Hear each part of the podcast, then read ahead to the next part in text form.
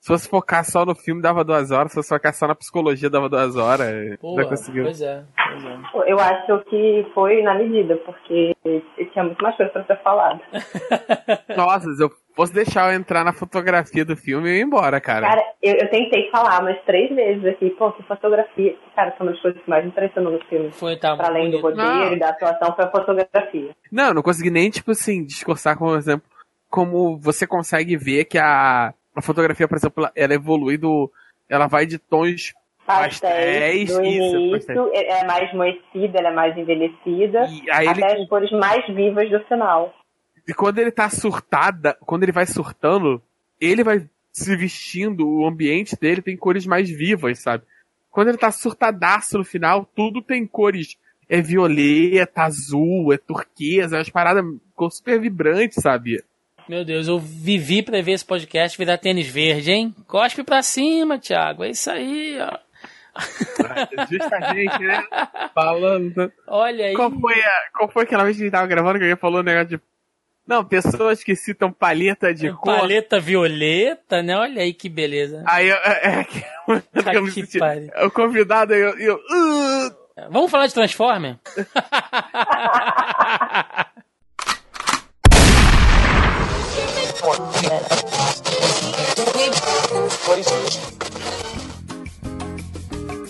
Você está ouvindo Zoneando, seu podcast de cultura pop, nerd e afins.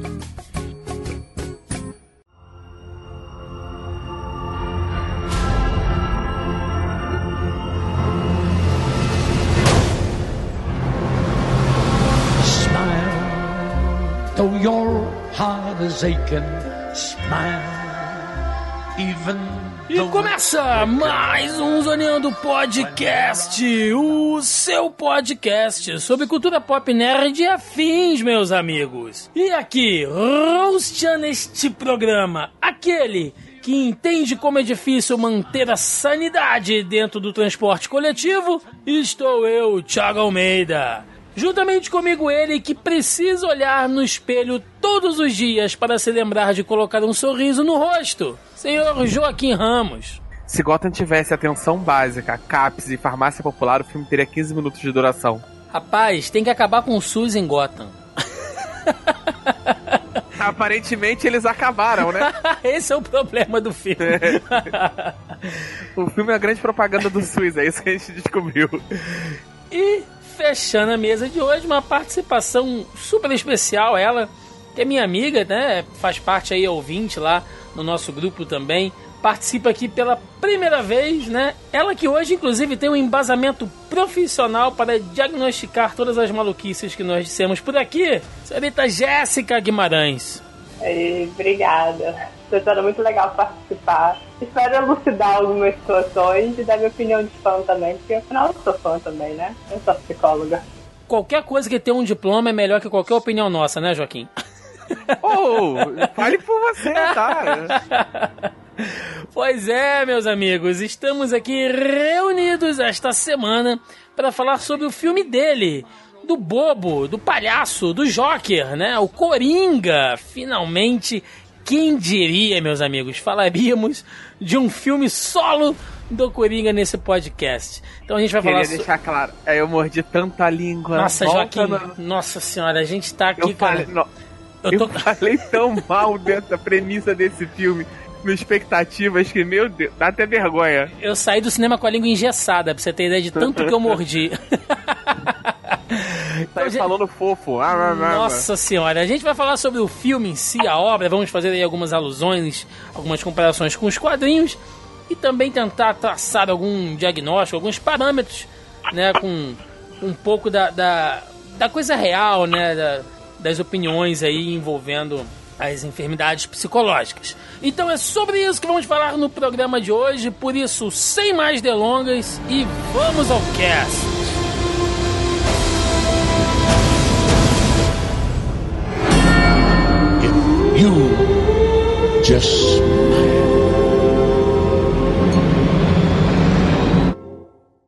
Ah, não, não, não, não. Com isso não dá pra brincar. É, isso não tem graça, Arthur. Esse não é o tipo de humor do nosso programa. Tá bem, tá bem. É, me, me desculpe. É que, entendeu? Minhas semanas foram difíceis, mas. Desde que eu. Matei aqueles três investidores.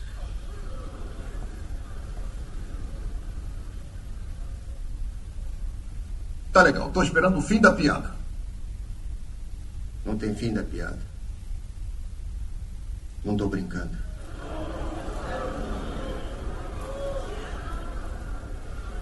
Você tá falando sério mesmo? Tá dizendo que matou aqueles três jovens no metrô? Uhum. E por que a gente deve acreditar? Eu não tenho mais nada a perder. Nada mais me machuca. Minha vida não passa de uma comédia. Peraí, deixa eu entender. Você acha que matar aqueles caras é engraçado? Eu acho. E eu cansei de fingir que não é. A comédia é subjetiva, Murray. Não é o que eles dizem? Todos vocês, o sistema que sabe tudo, vocês decidem o que é certo e errado. Da mesma forma que vocês decidem o que tem graça ou que não tem. Tá bom, eu acho que pode ter feito isso para começar um movimento, para virar um símbolo. Ah, qual é, Murray? Eu pareço um palhaço que começa movimento? Eu matei aqueles caras porque eles eram péssimos. Todo mundo é péssimo hoje em dia. É o que basta pra gente enlouquecer. Ok, é isso aí. Você é louco e essa é a sua desculpa para matar aqueles três homens? Não. Eles cantavam muito mal e isso pode custar vidas. Ah, porque tá todo mundo tão preocupado com esses caras. Se fosse eu morrendo na calçada, vocês passariam por cima de mim. Passo todo dia por vocês e não ligam pra mim. Mas esses caras, só porque o Thomas Wayne foi chorar por eles na TV? Você tem um problema com Thomas Wayne, então? É, eu tenho. Você já viu como é que é lá fora, Murray? Por acaso você sai do estúdio? As pessoas só gritam e berram umas com as outras. Ninguém nunca é educado. Ninguém pensa como é estar no lugar do outro cara. Pensa que homens como Thomas Wayne sabem por acaso como é ser igual a mim? Ser alguém diferente deles não sabem, não. Eles acham que a gente vai ficar sentado e aguentar tudo como meninos bonzinhos, sem ficar revoltado e quebrar tudo. Já terminou? Isso é uma tremenda autopiedade, Arthur. Parece que por ter matado aqueles jovens, você precisa de uma desculpa. Nem todas as pessoas, e pode acreditar, nem todo mundo é péssimo. Você é péssimo, Murray. Eu? Eu sou péssimo? É porque eu sou péssimo. Passando meu vídeo. Me convidando para o show. Só queria me transformar numa piada. Você é igual a todos eles. Você não sabe nada sobre mim, meu chapa. Olha só o que aconteceu por sua causa, tudo o que causou. O povo se rebelou. Dois policiais estão em estado crítico. E você ri, fica rindo. Uma pessoa morreu hoje e você é o responsável. Eu sei. Quer ouvir outra piada, Murray? Não, a gente já ouviu muita piada. O que você consegue quando cruza A um doente mental solitário com Chega. sociedade que abandona ele e trata como lixo esse Liga cara? pra polícia, Eu digo que consegue! Pode ligar pra você polícia. consegue a merda que merece!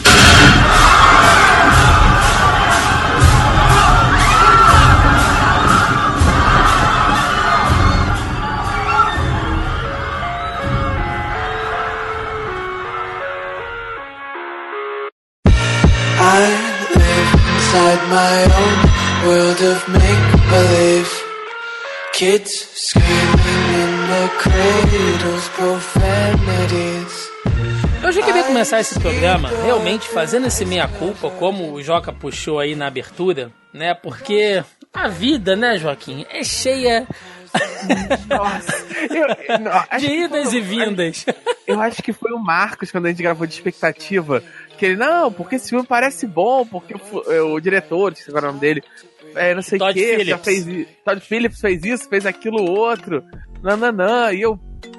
Porra, o filme do Coringa! Ah, A DC gosta de se fuder mesmo, é vontade de rasgar dinheiro. Que- Nossa, foi muito É, porque quando o filme do Coringa foi anunciado, a gente tava naquela pegada, vale lembrar, né?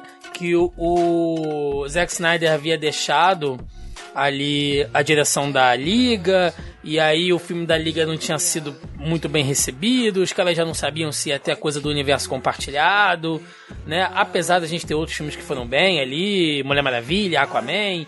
Então tava, como sempre, a Warner barra DC, tava deixando a gente naquela. Né, aquela coisa tipo, olha, a gente não sabe se Shazam vai. foi bom, hein? Shazam foi bom. Foi bom, foi bom, foi bom. A gente falou do Shazam aqui também, inclusive. É, então, assim, a gente tava naquela tipo, vai ter universo compartilhado? Não vai ter? Vai trabalhar só em filme solo? Ninguém sabia, e, nesse, e nessa meota, a DC fala assim: olha só, quer saber? Por enquanto, vai ter um filme solo do Coringa. que ninguém esperava, assim. E a gente falou, puta, vai ser uma merda isso. Não, e tinha saído umas premissas, né? Ah, não, vai ter o, a mãe do Coringa, vai ter tido um caso com Thomas Wayne. Nossa! E, e eu fiquei assim, puta que merda! Não sei o que, é possi possivelmente o Coringa é irmão do, do, do Bruce. Eu ficava, eu ficava, nossa, rodando assim, espumando, igual um cachorro Novela raiva. mexicana. Não, dro- tipo assim, a premissa era uma parada meio farofa, saca? Eu, no primeiro momento. Nunca foi dito assim como um filme um pouco mais sério, ou filme deslocado. Depois que eles foram falando que seria uma pegada um pouco mais autoral, uma parada assim, que, tipo assim, que foi ficando um pouco menos descrente e tal. Mas, porra, no primeiro momento era parada muito escrota, cara. Eu só passei a colocar fé nesse filme, cara, quando o Joaquin Phoenix foi anunciado. Aí eu falei, opa, peraí, que esse é um, esse é um cara diferenciado, né? Que ele não, não sai trabalhando em qualquer coisa. Eu falei, bom, se o cara leu o roteiro, né? E ele assumiu, falou que vai fazer, peraí, né? Vamos ter um pouquinho mais de atenção nisso aí. Você tinha alguma expectativa, Jéssica, quando esse filme foi anunciado? Eu não sei o que você anda é, vendo, ouvindo, lendo de É, eu tenho ficado muito, muito próxima do universo Marvel e até pelos grupos que eu tenho sido, né? O podcast, um outro canal que eu assisto, eu, vou muito assistir para estreias, né? Então eu assisto a esses filmes. Então quando surgiu, começou os boatos, eu falei assim, ah, Coringa, eu sempre gostei dele, né? Porque o, o, primeiro Coringa foi muito icônico. O do Cavaleiro das Trevas também foi muito icônico, foi um personagem maravilhoso né? E, e que chama atenção dentro do universo, porque eu não gosto muito do Batman, desculpa.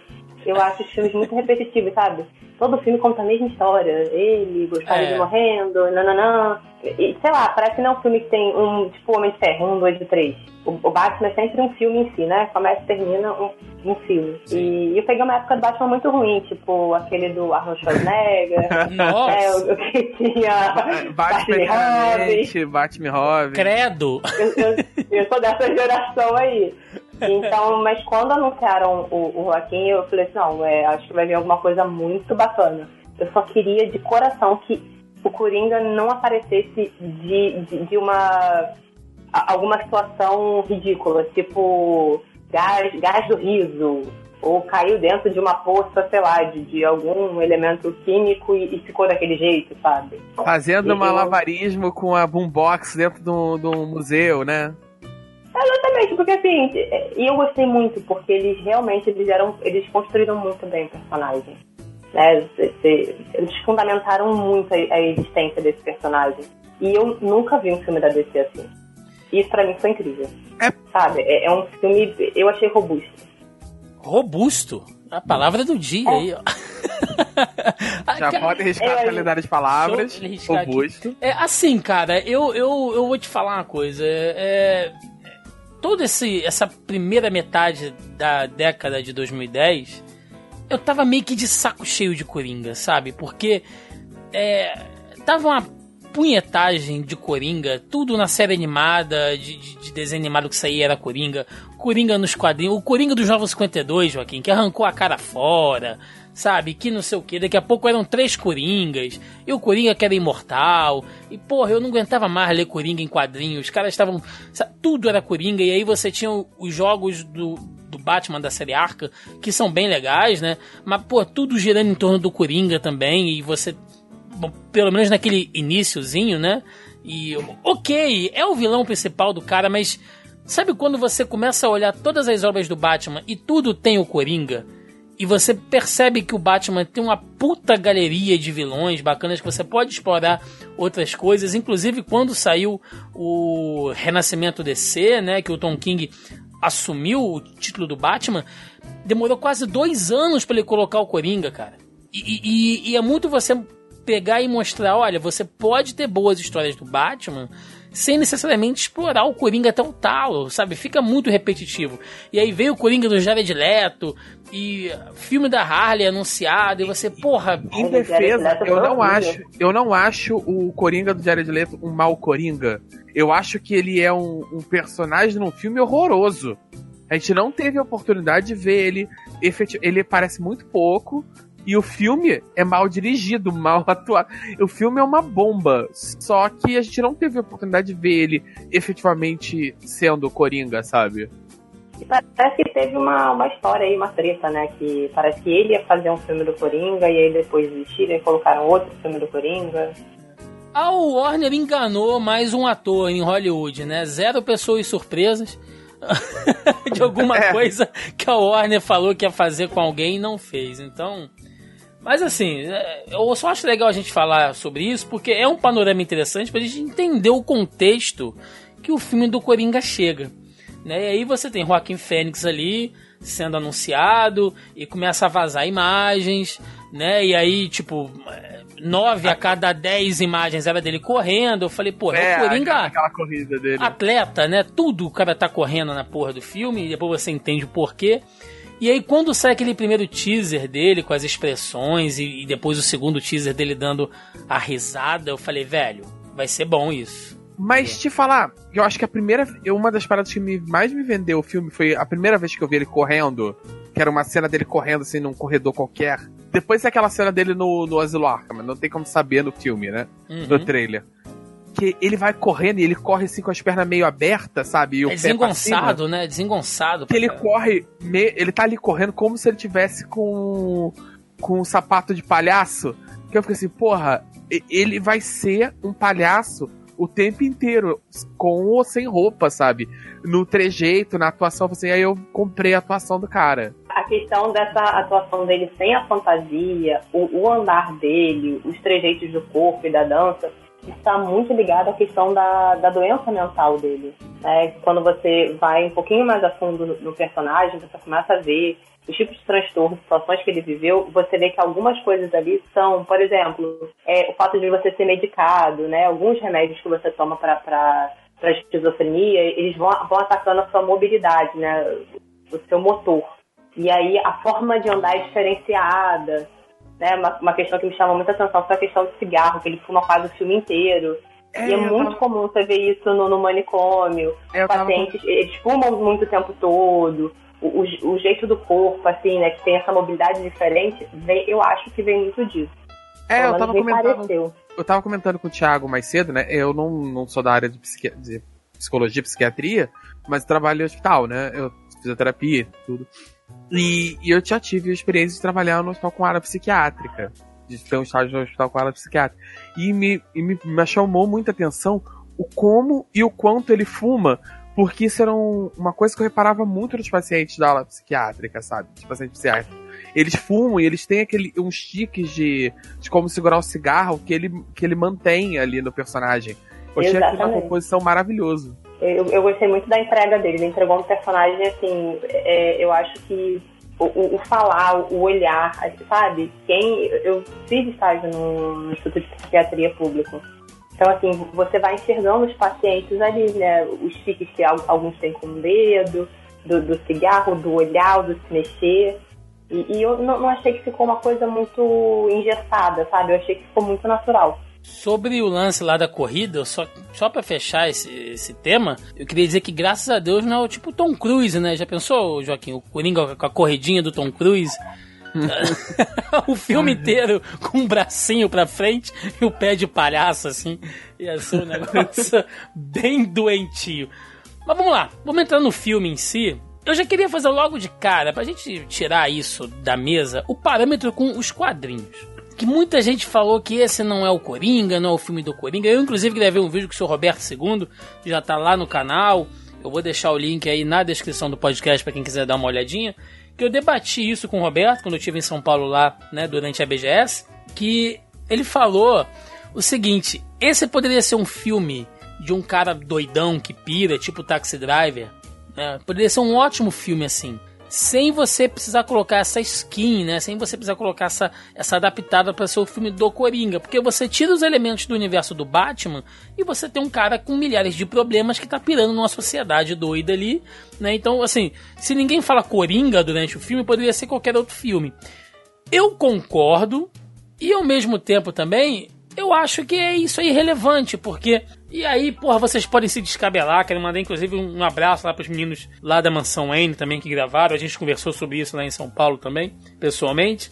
A grande verdade, gente, não tem a origem canônica do Coringa. Você tem a piada mortal ali, que ela é, ele é um quadrinho que é considerado uma base canônica, mas, sabe, isso muda, isso muda de autor para autor, enfim.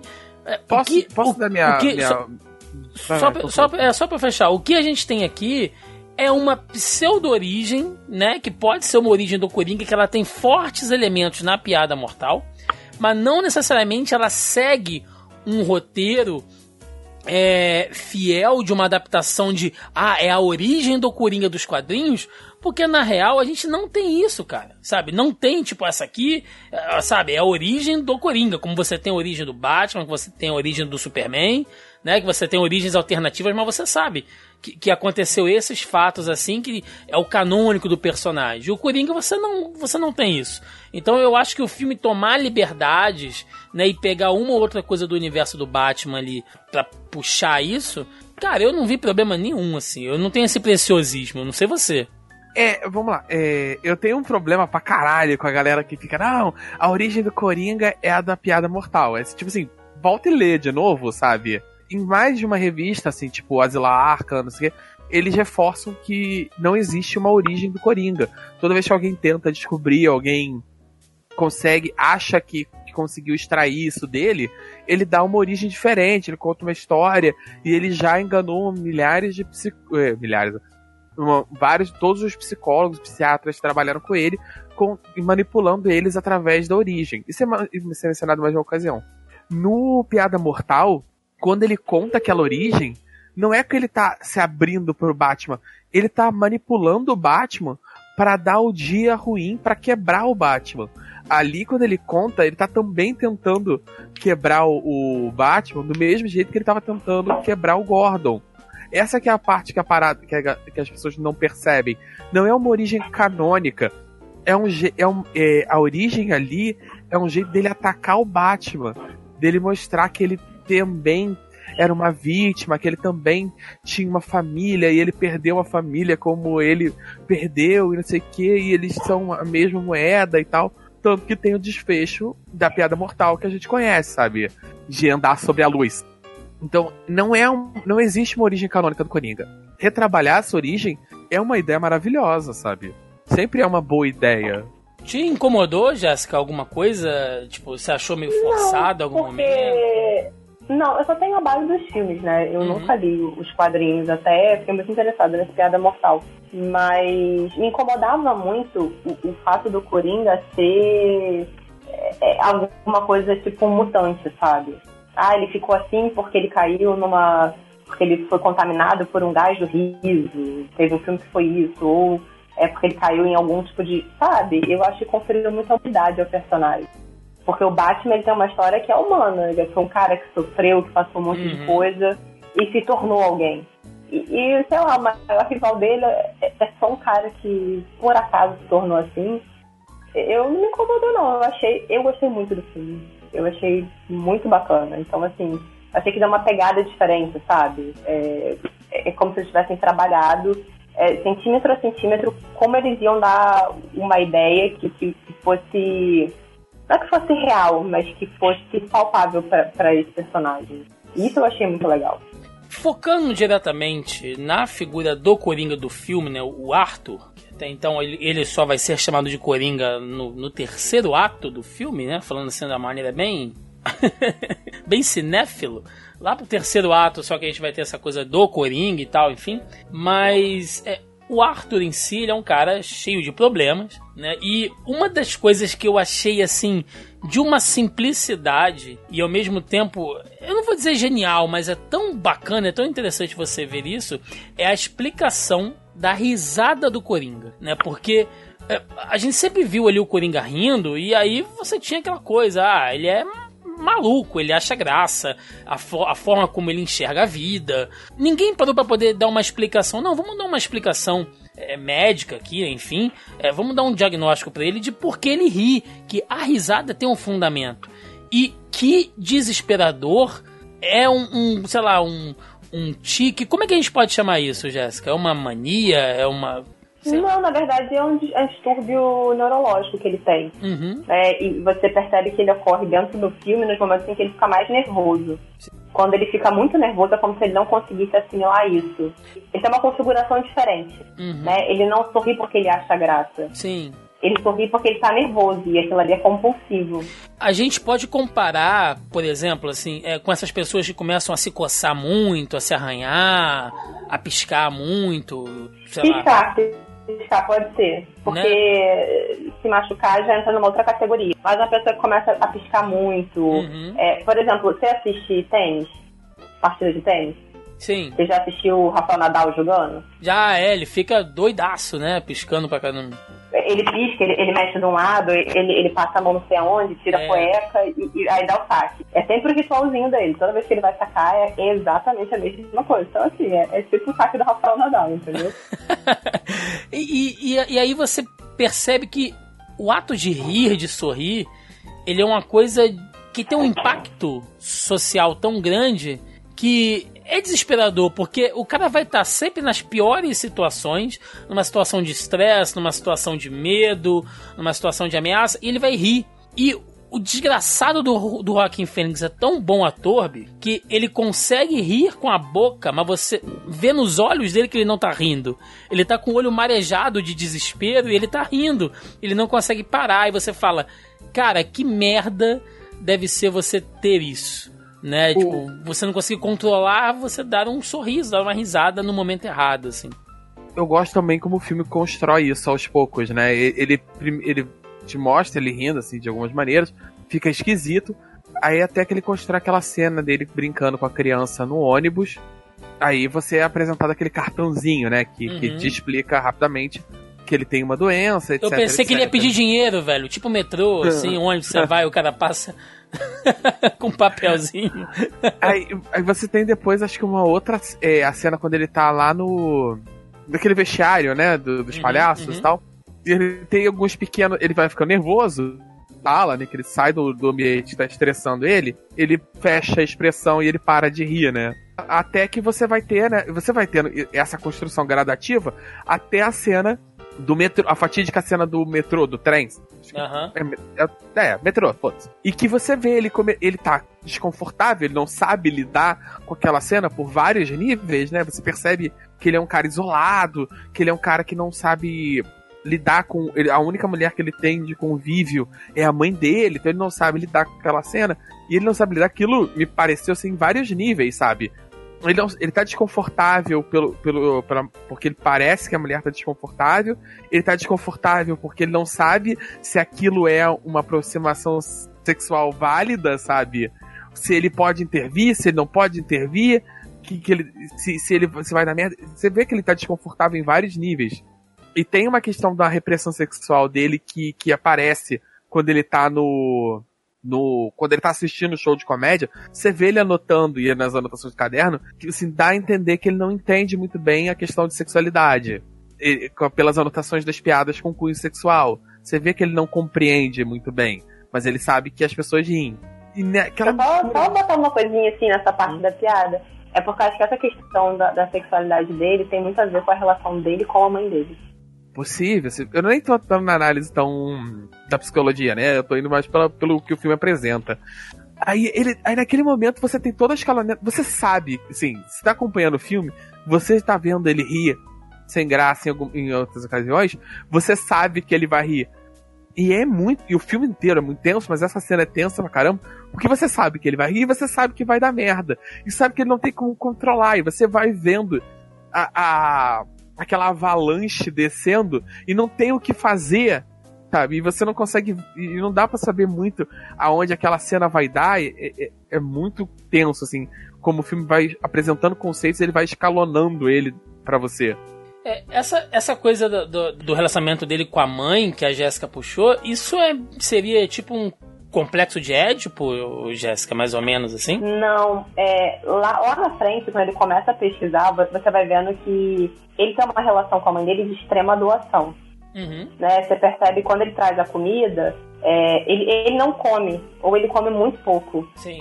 E a comida é para ela. E, e, parte da vida dele é cuidar dela. E aí você só começa a entender isso um pouco melhor quando é, é ele lê a carta, e aí ele acredita no que está escrito na carta, e ele vai pesquisar um pouco sobre ela no hospital psiquiátrico. Ele descobre que ela foi internada. A mãe dele sofre de transtorno de personalidade narcísica. Hum. Né? Então é um ser humano que tem essa ideia de grandeza, é, é, essa admiração total, ela precisa ser idolatrada, precisa ser amada. Né? Então esse delírio dela de que ele é filho dela com o, o, o pai do, do Bruce, né? toda essa atenção que ela exige dele. Então, assim, não acho que seja um complexo de Édipo, acho que é muito da construção. Tem um, um teórico da psicologia que é chamado Winnicott, e ele trabalhou muito a questão dos bebês, né, do desenvolvimento da, da, da criança. E não diz ali com quantos anos ele foi adotado, mas a construção do self, né? O bebê, ele primeiro, ele aprende a se enxergar no olhar do outro. Né? Você constrói o seu, a sua concepção sobre você, a sua visão sobre você, através do olhar da sua mãe, né? Que é o seu olhar de apoio. E depois você desenvolve o seu próprio olhar. Então, ele aprende muito um pouco com esse olhar doentio dessa mãe. Né? Então, você vê, ah, ele não consegue interpretar sentimentos. Quando você vê ah, as pessoas riem, ele vai anotando, mas ele não entende o que, que aquilo quer dizer. Porque ele foi muito negligenciado. As emoções dele não foram trabalhadas. Então, ele tem dificuldade em reconhecer as emoções. E você citou a coisa da alimentação, né? Que ele deixa de comer. E que transformação física do ator. É, Não é? Incomoda ver. A... Incomoda. Nossa. A parte que ele abre a geladeira, assim, então acho que ele tá. Ele tá sem blusa. Uma das, das primeiras cenas que ele, ele aparece sem uhum. roupa. Me impressionou muito, porque o Joaquim Fênix, ele há algum tempo, ele, ele vem ganhando peso, né? Então, às vezes, ele fica, para determinado personagem, ele fica ok, né? E ele já, eu acho que já há algum tempo ele não fazia muito personagem paradão, tipo, quando ele fez. Ah, acho, que, o... acho que o último que eu lembro dele é Her, né? Que ele também já tá um pouquinho mais gordinho. É, é que ele já tá com os personagens mais normais. O último que eu lembro dele, que ele tá muito, muito. O corpo muito bonito, foi o que ele fez com o Russell Crowe. Que já tem um bom tempo que ele era o imperador. Ah, aí naquele sim, filme ele tá com o corpo Gladiador. Gladiador. Né? É. Gladiador, porque ele tá com um corpo maravilhoso. tem muito tempo. E aí, quando eu vi ele magro daquele jeito, me lembrou muito um, um outro ator também que emagreceu muitíssimo para fazer um personagem, que inclusive ganhou o Oscar. O Christian Bale também, não foi?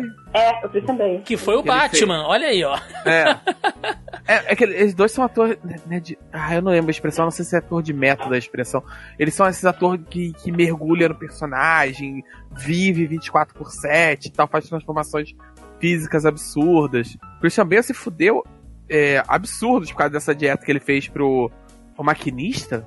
Ah, eu não lembro. É, não, foi o... o operário. É, é, acho que é esse sim. Joaquim errou o sindicato aí, ó. É, não. Porra, vamos. Eu acertei o nome. Eu acertei o nome de vários atores seguidos aqui. Eu tô muito acima da minha média. com o nome do ator. Tô, eu Mas tô foi muito feito operário. Que ele tá magérrimo e tal. Diz que ele ele ficou, tipo, ele comia quase. Ele fazia uma refeição por dia, uma parada assim. E ele ficou fudidaço por causa dessa porra, que ele fez a. sem acompanhamento nenhum e tal. O Joaquim Fênix também é, é, dessa, é desses, né? Ele também fez uma dieta super agressiva pro Coringa. É, naquela cena, acho que é logo, a, uma, logo uma das primeiras cenas que ele tá no vestiário, logo depois de apanhar, que ele tá, tipo, desgarçando o sapato de palhaço, sabe? Pra ficar mais confortável. E ele tá, tipo, e não é só que ele tá magro, ele, ele se contorce Nossa, sim, posições cara. Parece uma gárgula. não anatômicas. Parece uma é gárgula, muito... né? Meio é, encurvado. Você vê aquela escápula saltando para fora e tal. E... Quando ele dança sem roupa também você percebe isso. Quando ele se estica no sofá, cara, você vê as costelas assim, ah, é. perturba, uhum. sabe? É É bem ruim. Mas uma coisa que eu acho impressionante, e isso é um pouco do personagem nos, meio que nos quadrinhos também, né? Que é a força física dele. Pra um cara do corpo dele, até que ele aguenta a porrada e ele é forte. Isso é meio comum, né, Jéssica, também. Você vê pessoas assim que, que às vezes que você precisa de três, quatro enfermeiros fortes para segurar um cara magrelo, mas que se ele tiver tendo uma crise, tiver tendo um, no meio de uma paranoia ali, ele tem uma força física grande, né? Absurda, né? Eu já, eu já passei por uma experiência, porque quando a gente estava no estágio lá no psiquiatria, existiam dois tipos de doentes, né? Que são os, os pacientes. Que são os que têm direito ao pátio, são os que podem sair, né? Do, do da ala fechada e tem os pacientes que só ficam na ala fechada. Esses pacientes que ficam na ala fechada geralmente são esses que dão crise. E uma vez foi, assim, estava tendo um lanche, tinha uma ação dentro do, do pátio, a gente fez lá, lá porque não podia levar o, o paciente para fora, e eu sem querer encostei num paciente. Mas encostei assim, de esbarrar. Quando eu virei para pedir desculpa, já vinha o braço, assim, tive que agachar, pulei em cima das mesas, saí pulando em cima das mesas para correr no indivíduo. E, e, puxando as mesas assim, sabe? Tipo, parada de cinema. E uma pessoa de um corpo normal, que, que sabe, você não, não diria que tinha força para fazer aquilo. E assim, é, é, é, assustador. Eles quando estão em crise, assim, tem alguns pacientes que são extremamente agressivos e são muito fortes. É muito estranho isso, né? Porque você não, não espera que o cara vai ter aquela força física. E. É, Thiago, eu tive um paciente de. Paciente, eu tive um paciente por outros motivos, mas era um paciente psiquiátrico, né? E eu tava atendendo ele depois. Ele teve uma lesão de plexo braquial, num nervo do braço e tal. Que foi numa dessa. Ele teve uma. Ele tava tendo um surto, ele teve que ser contido, ele ficou a grosso modo, tá? A grosso modo, para que os pacientes, para que os ouvintes possam visualizar, ele tava como se fosse amarrado, por assim dizer, e se debatendo, e a força que ele fez foi tão grande que ele rompeu o, o nervo dos braços dos dois lados. Então ele tava com lesão, lesão neurológica nos, nos, membros, sabe? Da força, assim, de, de, tanta força que ele fez. Ele amassou a maca e tudo, sabe? É, não, não à toa, em alguns. Ah, no, no Brasil não mais, né? Mas assim, quando tem alguns filmes você consegue ver isso. Se o paciente é colocado numa área isolada, fofa. Porque ele pode se matar de tanto se bater. É, é, é em filme a gente vê isso, né? Tiram nas coisas, é. No, no próprio Coringa, né? A gente vê aquela primeira vez que ele, se ele tá no telefone falando com alguém, não lembro exatamente quem, que é logo no início que ele tá na cabine telefônica, a gente quando ele desliga o telefone, ele dá uma cabeçada na parede da cabine telefone, ele a, a, esfacela, né, a, o vidro da cabine telefônica com a cabeçada.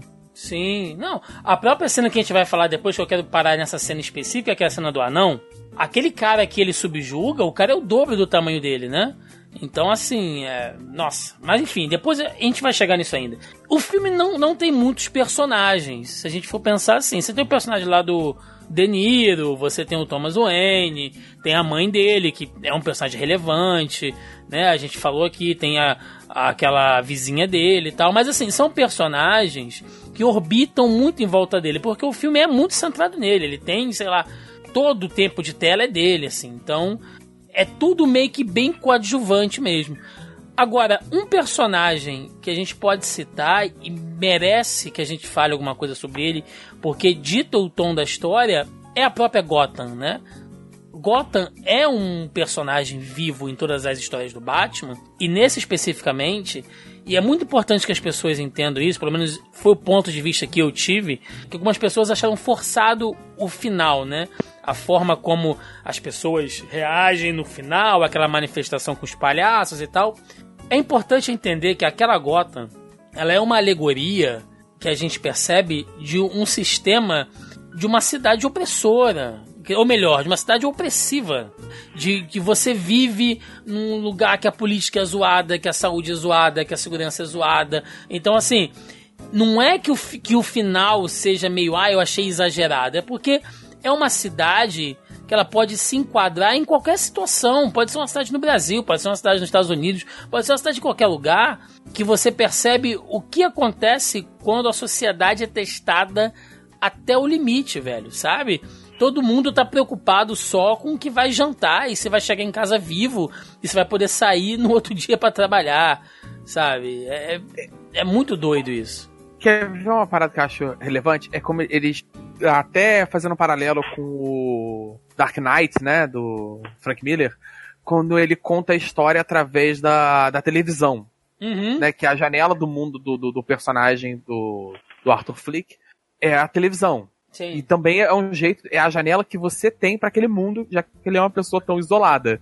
E, e quando eles falam sobre a questão, eles várias vezes eles falam das greves, né, dos cortes, não sei o que lá, de que a, a prefeitura precisa fazer alguma coisa, e eles falam da questão das, da- das doenças causadas pela greve dos lixeiros. E eles falam assim: se não bastasse agora a greve dos lixeiros, é, Gotham não, não tem apenas pragas, eles têm super ratos.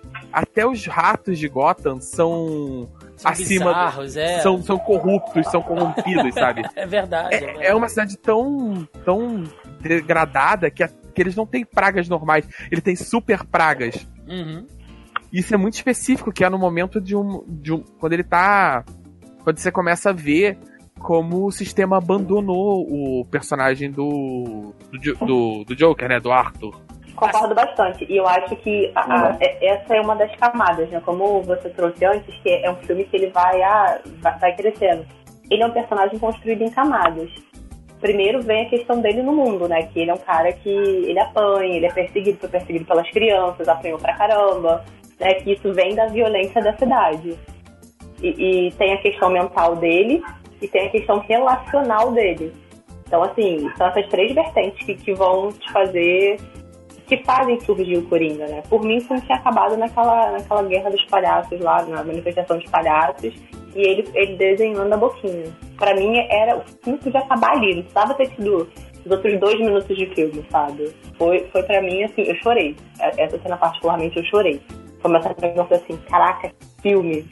Aí, Eu não achei exagerado. Eu achei que foi, assim, foi... complementou a proposta que eles tinham de construir esse personagem. Manifestação dos palhaços é muito nome de festa indie, né, cara? Tipo, manifestação dos, dos palhaços, primeira edição, né? Tipo, Eu. Se, se eu tivesse que dizer que uma cena é exagerada, a única cena. se- tem algumas cenas que eu não.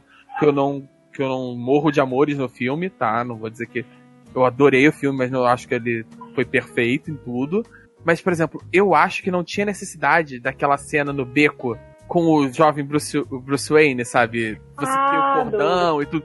Você podia simplesmente ter mostrado, tipo, o cara olhar, bota a máscara e vai pro beco. Você ia entender, sabe? A gente já viu aquela cena acontecendo milhões de vezes. Não é? Todo filme do Batman tem aquela cena.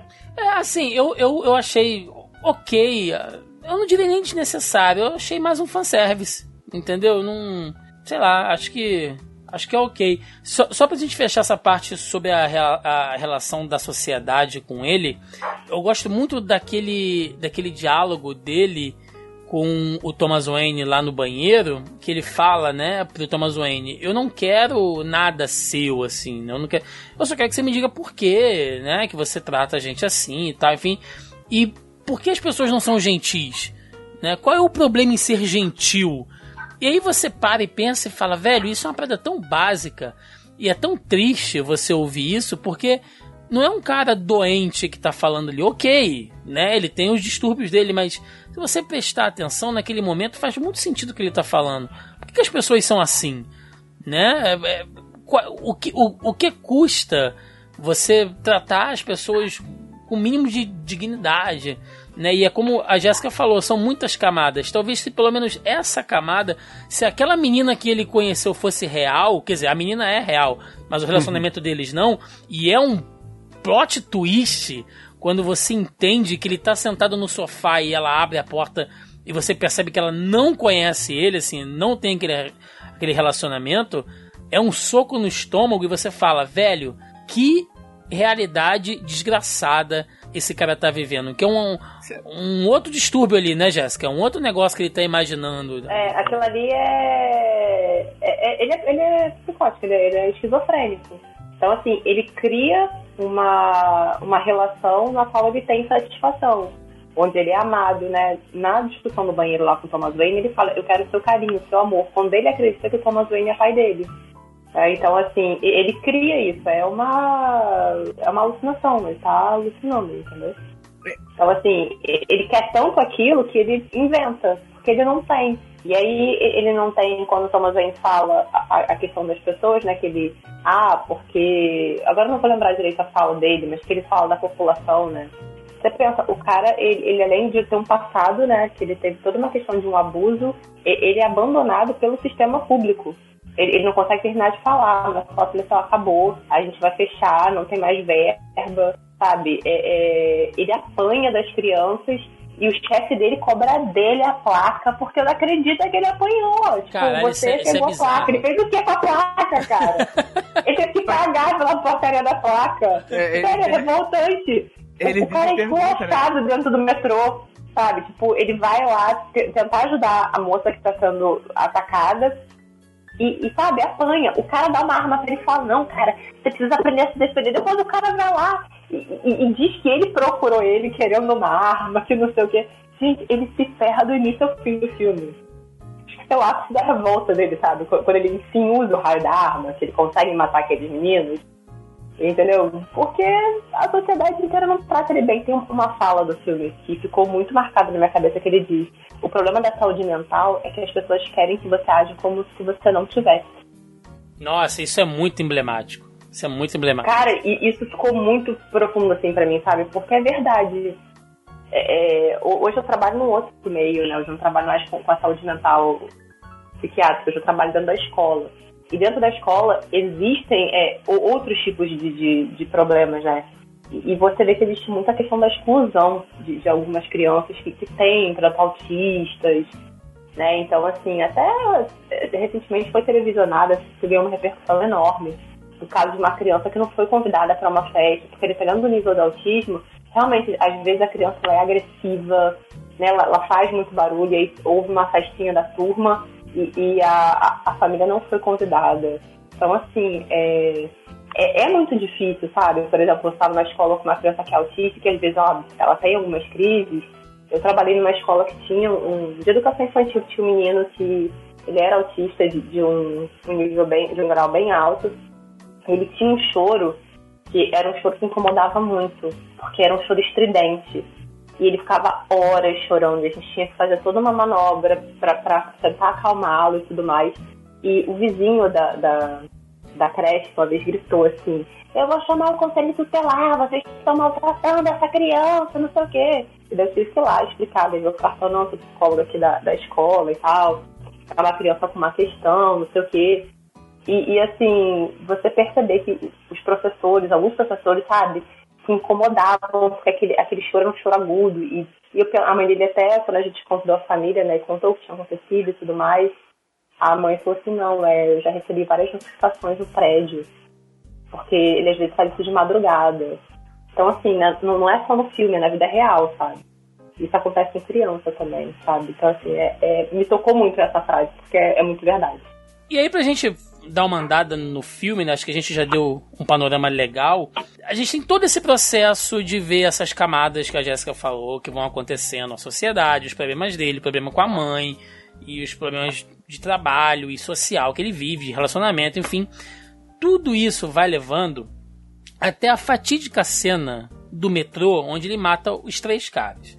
Essa cena é muito importante porque ela é um ponto de virada no filme, né? Ela é um, ao mesmo tempo que ela é catártica, ela é, também ela, ela mostra como é que as mudanças vão acontecendo nele e ela vai desencadear um monte de coisa que vai refletir lá no final do filme. Mas eu quero puxar atenção, eu quero chamar mais a atenção para uma coisa que eu, que eu percebi e eu falei, nossa, isso também é fantástico, assim. O filme não tem uma trilha sonora. Assim, lógico, tem uma trilha sonora. Mas ele não tem um, tema, né? Se eu pedir para vocês se lembrarem de um, de um, tema do filme, talvez vocês não se lembrem. Mas a trilha sonora, ela te ajuda a contar a história. Por exemplo, diversas vezes, quando ele está numa situação de estresse, é, você ouve alguns acordes meio dissonantes, né? Meio que alguém está raspando num violino, num violoncelo. Você percebe que a música tenta engatar em alguns momentos do filme, mas ela não consegue. Fica uma coisa bem dissonante mesmo. A cena após a morte dos caras lá no metrô, que ele foge, ele entra dentro daquele banheiro e começa a dançar. Se vocês prestarem atenção ali, os acordes vão se transformando em uma música que vai cadenciando que ao ponto dele conseguir dançar. É como se, pelo que eu entendi, né? A narrativa te mostra é que tudo dentro da mente dele era meio desconexa. Ele não se enquadrava em lugar nenhum, ele não se entendia com ninguém. Então são esses acordes que não se encaixam, que não se conectam. No momento que ele mata aqueles caras, que ele bota aquilo para fora e ele sente prazer naquilo ali, a música toca. Ou seja, como se tudo, se a engrenagem maluca dentro da cabeça dele se encaixasse, como se fosse uma caixinha de música que finalmente começa a tocar. E tem tantas cenas de dança, talvez a, a Jéssica possa dar uma explicação médica sobre isso, né? Mas assim, dentro do ponto de vista artístico, ele dança quando tem música e a música toca sempre depois que ele tá no momento de êxtase, que, que é como se aquilo tivesse fazendo sentido para ele. Eu, particularmente, achei genial a maneira como isso é usado. Thiago, hum. tem uma. Tem uma entrevista, eu lembro dele de uma coisa do, do Joaquin Phoenix, né? Que ele fala que essencialmente o personagem do Arthur é um cara muito musical. Que ele é um cara que gosta muito de música, etc. E que de algum nível a música não é uma música trilha sonora do filme. É uma música que tá tocando dentro da cabeça dele. Ah, então, é isso aí. É, eu, eu juro, eu juro que, eu, que eu não vi essa entrevista, mas foi exatamente a percepção mas, que eu tive. E depois, e depois que eu fiquei. Depois que eu fiquei hum, ruminando o filme na minha cabeça, né? Que eu assisti ele recente. assisti ele mais recente que você. Eu assisti ele, na real, na segunda-feira agora. E eu fiquei com isso na cabeça. Eu, porra, tá, tá. E, e você vê que nos momentos que ele tá seguro, que ele tá confiante, que ele tá com uma fantasia de poder, em vários. É sempre momentos que ele tá dançando. Você vê, por exemplo, quando ele pega a arma pela primeira vez, ele começa a dançar. A música até nem tá na, na cena. Aí depois a música vai crescendo e tal. E, e a música tá meio que dentro da cabeça dele. Você vê que ele tá dançando por uma música que não tá no ambiente. E quando, nessa cena do metrô, por exemplo, ele, ele, ele tem, né, oscilações de, de entre, entre ser o Arthur e ser o Joker, né, na, na, cena e tal, mas depois que acaba tudo, ele tem o, o pânico do que ele realiza, o que ele fez, ele corre, ele se esconde, eu não lembro se ele vai para casa, acho que ele vai para casa. Ele vai para casa. É, aí quando, ele, aí quando ele se tranca em casa, que ele meio que percebe, sabe, e ele não tá mais sendo observado, ele não tá mais. Ele começa a dançar. Ele come, e, e na, naquela cena final, quando ele decide ir lá pra entrevista e tal, que ele vai pintado, que ele vai tudo. Ele tá pleno, ele, né? Ele tá pleno. Ele tá ali. pleno. Ele, tá, ele desce a escada dançando, e a música começa distante, e a música vai ficando alta, aí você vê no final aquela silhueta do, do dos caras, é quando ele percebe a silhueta do, dos dois policiais, a música corta porque corta a música da cabeça dele. E quando ele entra no, no estúdio também, ele entra dançando. Que não é o jeito que ele ensaiou em casa para entrar, mas é que naquela hora ele já. Mil chaves dentro da cabeça dele já giraram, que ele já tá no, no modo Joker, no modo Coringa e tal, e ele já tá naquele modo confiante, ele já tá com outra voz, ele já tá com outra expressão corporal, e ele entra dançando, porque ali é quando ele tá confiante. E, e, e a última cena também. A última cena, acho que se eu, se eu bem me lembro, demora um tempo para entrar a música que ele tá cantando. Que ela pergunta, ela pergunta, ah, não sei o que, que você tá rindo. E ele fala assim, ah, eu tô rindo, você não ia entender. E ele começa a cantar lá uma musiquinha, que pra você que tá vendo o filme faz sentido, mas pra, pra, pra ela ali não vai fazer sentido nenhum. E a música fica um tempinho dele cantarolando e a música vai devagarinho e vai subindo. Que a música tá dentro dele, né? Não é uma música do filme. É a música da cabeça dele. O lance da dança tem uma questão médica também, né, Jéssica? Eu não acho que seja uma questão médica. Eu acho que tem uma parte poética, tá? Que hum. esse filme, eu acredito que ele seja um pouco poético, né? Você vê a fotografia dele é muito bem feita, os cenários é, é, são bem construídos Né? Então, assim, é, é muito que uma dança dele com a loucura dele, né? Porque o Joker nada mais é do que quando ele abraça a loucura dele. Você vê que nessa parte que ele fica com medo e tudo mais, é, é, é ele ainda tentando ser real. Parte do filme, digamos assim, é ele tentando ser real, ser normal. Ele tenta ter emprego, ele tenta ser uma pessoa que é aceita pela sociedade, ele se esforça muito, ele vai ao médico, ele toma remédio, ele é um bom filho, né? E, e, ele tem aquela ideia de um dia ele vai conseguir ser um, um, um vai conseguir fazer um, um talk show e, e, ele tenta se agarrar ao, ao mundo real e, e ao passo em que ele vai caminhando para encontrar o Joker. O Joker é a loucura dele, então é meio que essa dança que ele faz entre o, o a sanidade e a insanidade, né? Tem um pouco disso. E, e tem uma questão também da, da questão da grandeza, quando ele, fala assim, ah, ele faz isso quando ele se sente muito confiante e tal. E é isso, né? Tinha um, um paciente psiquiátrico lá no, no, instituto que ele era poeta. Hum. E daí quando ele estava muito bem obrigado, ele vinha com uma flor e ele meio que encenava. E aí, sabe, ele escrevia poesia, ele era artista, ele tinha um jeito de mexer no cabelo, assim, sabe? Ele tinha um cabelo grande, assim, na altura do ombro, um cabelo bonito. Daí ele mexia de um jeito, assim, que me lembra muito a dança do, do Joker. É, que, que é, isso é, é da, da, grandeza dele, tá? do sentir grande. E tem a ver com isso que você falou, da questão da confiança mesmo. Ah, tá. tem uma cena, posso falar, que tá bem nesse, nesse quadro que a gente tá claro, falando? Claro, claro, pode falar. Porque quando ele chega em casa e ele fica com medo, ele depois ele, ele se vê na TV, né? Ele, ele vê na TV. Uhum. O que as pessoas estão falando desse palhaço? Porque ninguém sabe porque ele matou. As pessoas começam a supor que ele é uma pessoa revoltada, que ele matou três caras maravilhosos, os caras os filhos da puta, né? Porque você que viu que ele matou, você viu o que aconteceu no metrô, você pensa assim que ele fez favor pra humanidade matar essas pessoas. Caras cretinos, bêbados, querendo molestar uma mulher, e, sabe? Gente da pior espécie. Você vê a realidade daqueles, daqueles três caras e como a TV pinta aqueles três caras, né?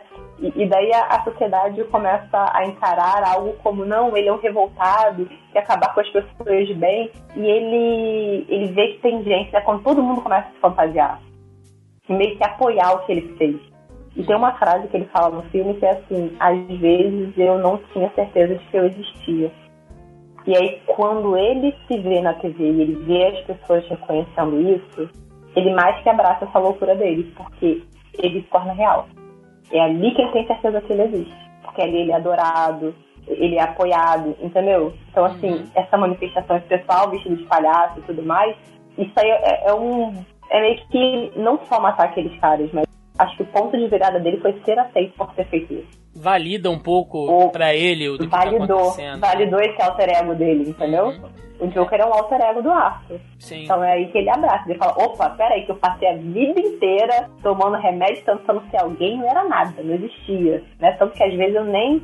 Ele fala: eu, eu, eu não sabia se eu existia. E peraí, agora eu existo, eu tô na televisão. As pessoas estão me aplaudindo, as pessoas estão me imitando. Né? Então, assim, é, isso também nessa cena eu acho que foi muito importante. É, Tiago, antes de ir pra essa cena do, do, uhum. do anão, né, da cena, queria falar um pouquinho da cena do metrô. Que, a hum. gente, é, que eu acho que eu vi, eu vi, muita crítica falando que o filme enaltece violência, justifica e tal, e, e, e, hero, e, heroi, e mantém ele como um herói, ou até já vi algumas comparações de dizer que até que erotiza essa violência dele e tal. E eu acho que é uma, é uma leitura muito rasa, sabe? Uhum. Você vê que ele não é, não é uma violência justificada em momento algum. Porque o filme constrói. Eu vou chegar no metrô, que acho que é a epítome disso. Mas o filme constrói que ele é uma pessoa violenta sempre. Sabe? Que a despeito do que aconteceu na vida dele, ele é uma pessoa, o personagem. Lógico, eu não estou extrapolando isso de maneira alguma para os pacientes psiquiátricos, mas e, e, o personagem, ele é uma pessoa violenta, de uma natureza violenta. Ele se controla. É psicopata, ele se... né? Psicopata. É, ele se controla, ele se medica, ele tenta se disfarçar ali, mas ele tem uma natureza sempre. Ele tá sempre a um, um tique. Ele sai do. Ele, ele, ele concorda ali com o chefe dele e sai e fica chutando sacos de lixo do lado de fora.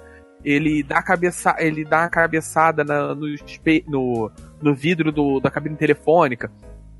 E no metrô, ele é um. Ele não devolve a arma, né? Ele poderia ele... ter devolvido a arma do cara. É, ele não. ganha a arma, mas ele poderia simplesmente ter largado lá e ter usado. E ele não ques- a questionamento ali é muito importante que ele fala. Ele não, ele não questiona, ah, uma arma é perigoso, uma arma. Você sabe que eu não posso ter uma arma. Ele não questiona em momento algum se ele precisa de uma arma, que uma arma é perigoso, ou que, que alguém pode se machucar. Não é essa a preocupação. É que ele sabe que disseram pra ele que ele não pode ter uma arma. Esse é o questionamento dele. Mas isso tudo vai culminar na cena do metrô. Ele é agressivo várias vezes antes disso, e ele sempre tem um impulso agressivo e sai. Impulso agressivo e se solta. Ali no metrô, ele é atacado. É, há um- num primeiro momento ele é uma vítima, né? E os caras vão espancar ele tudo. E o primeiro tiro é- é uma surpresa. Você não espera que aquilo. É uma surpresa pra você, pros caras e pro Joker. Você, e pro, pro Arthur, no caso. Você não espera aquilo, você sabe que vai dar uma merda. Você vê a cena construindo um merdão vindo, você sabe que. Você não. Eu, não, eu pelo menos não esperava isso. Não esperava aquele tiro. Você sabe que ele tá sempre armado, você, mas você esquece da arma ao longo do filme várias vezes. Mesmo ela sendo mencionada. E essa é uma boa construção, né? E ele dá o primeiro tiro. E ele fica chocado, todo mundo fica chocado. Aí os caras ficam sem reação, ele dá o segundo tiro no segundo cara. E aí ele já tá de pé e ele já tem outra postura. Ele não tá curvado, ele não tá. É aquela, aquela postura de um gárgula, como você falou, né, Thiago?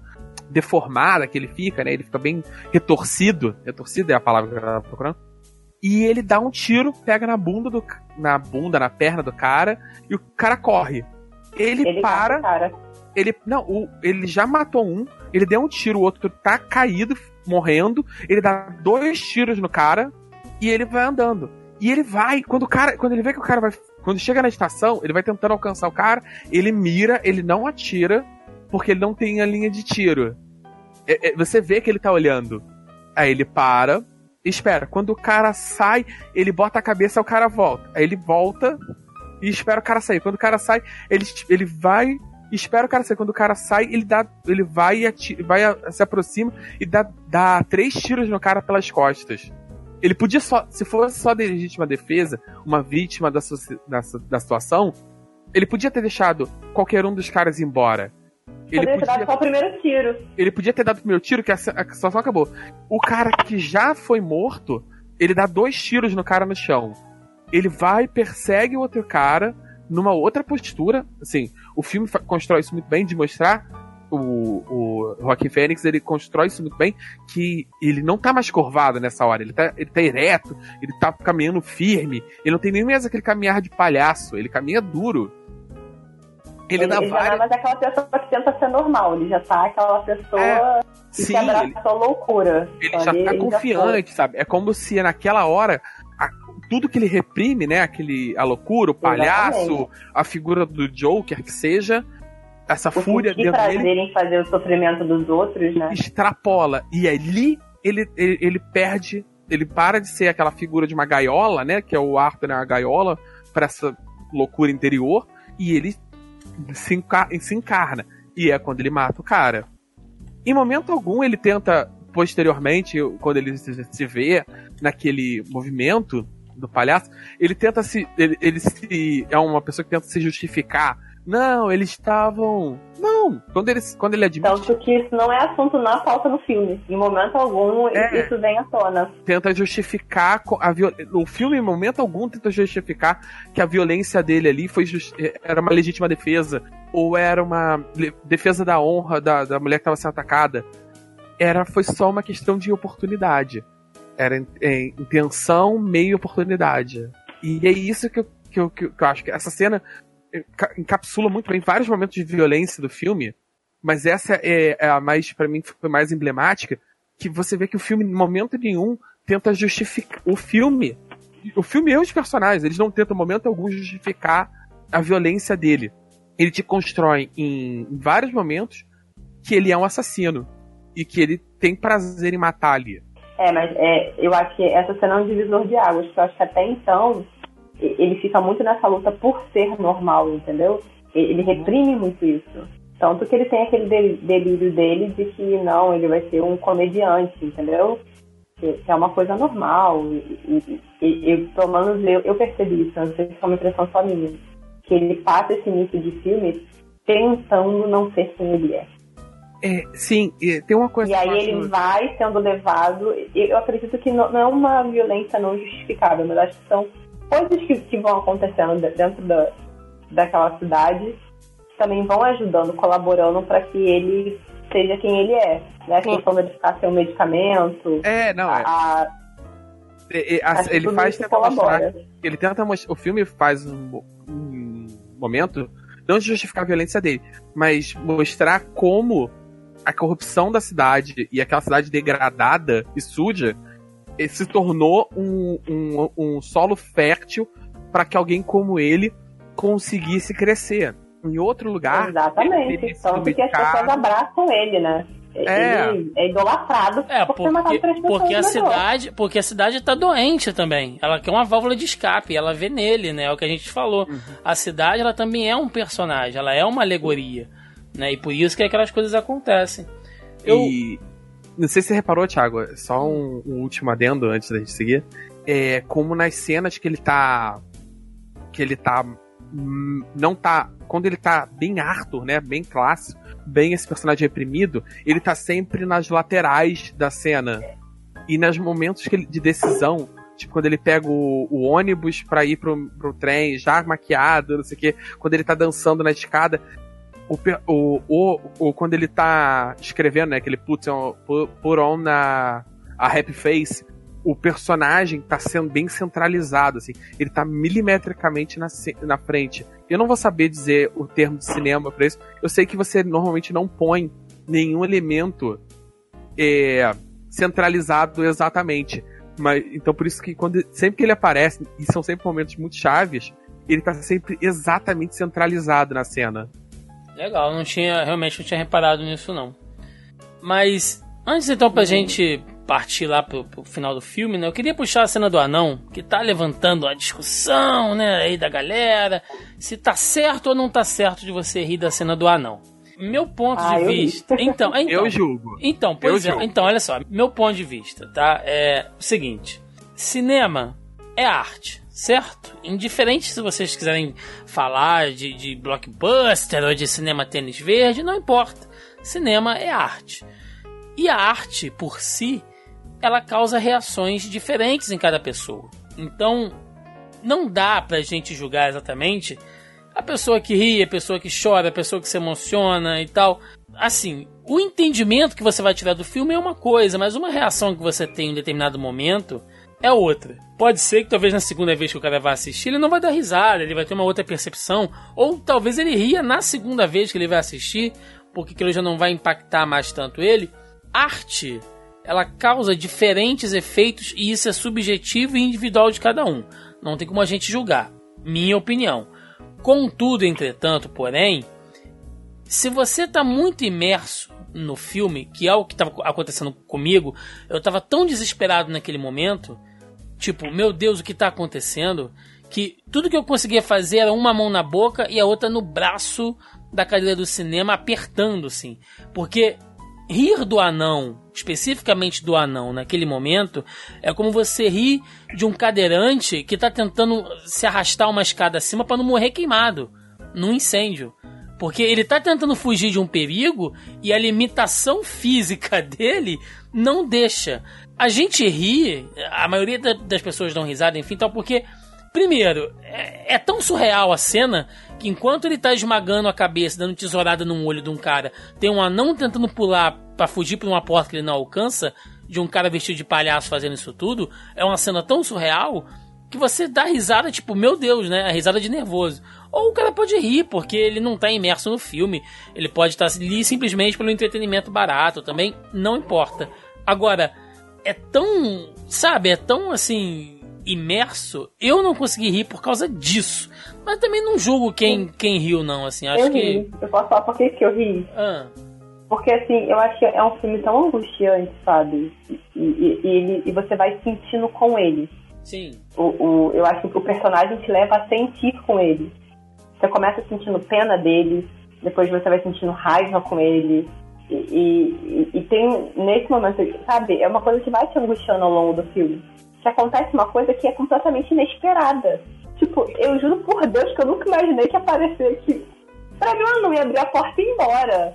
Sabe, tipo, como é que o cara coloca no meio de uma cena grotesca de um cara assassinando o outro? É o anão surreal. tentando abrir uma porta É e não conseguindo. O cara, e que é pior, o cara vai lá e abre pra ele. Pô, você sempre foi legal comigo. Caraca, eu só pensava, ele vai matar esse anão. E ele não deixa o cara ir embora, tipo, sabe? Eu acho que não é um rir de nervoso.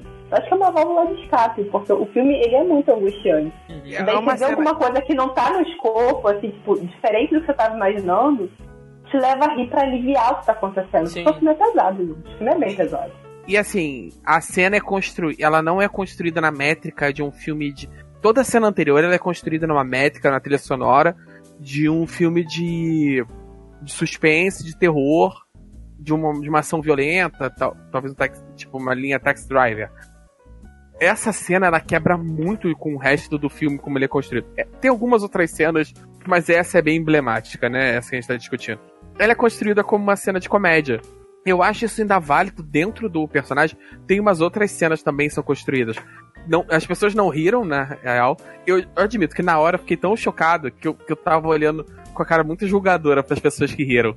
Mas assim, analisando friamente, a, a cena é construída como uma cena de comédia. Ela é feita pra você rir, mas eu acho que ele também, que o diretor também queria te incomodar, que você risse e você, caralho, por que, que eu tô rindo disso? Não era pra eu estar rindo, sabe? O que, que tá acontecendo?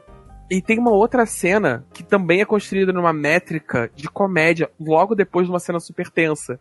Que é quando ele, lá no final, ele dá um tiro no. Esqueci o- no, no Robert De Niro, né? É. Que eu esqueci o nome do personagem lá, o cara do Ah, entrevistador e tal. E ele, ele levanta, ele anda pra um lado, ele Murray, anda pro outro. Murray Franklin. É, é, pro Murray. Aí ele segura a câmera, ele começa a falar e. E corta. Isso é um timing de comédia. Só que é logo Eu- depois eu- de, uma, de uma cena que você tá assim. Você tá na, eu tava na ponta da cadeira, eu tava de boca aberta, sem ar, e ele vem e joga uma cena com timing de comédia na sequência também. Que eu acho que dentro da construção de personagem isso é legal, porque são os momentos. Eu sei, que ele fala depois de uma outra cena, não lembro qual. Eu sempre achei que a minha vida era um drama, mas na verdade a minha vida é uma comédia.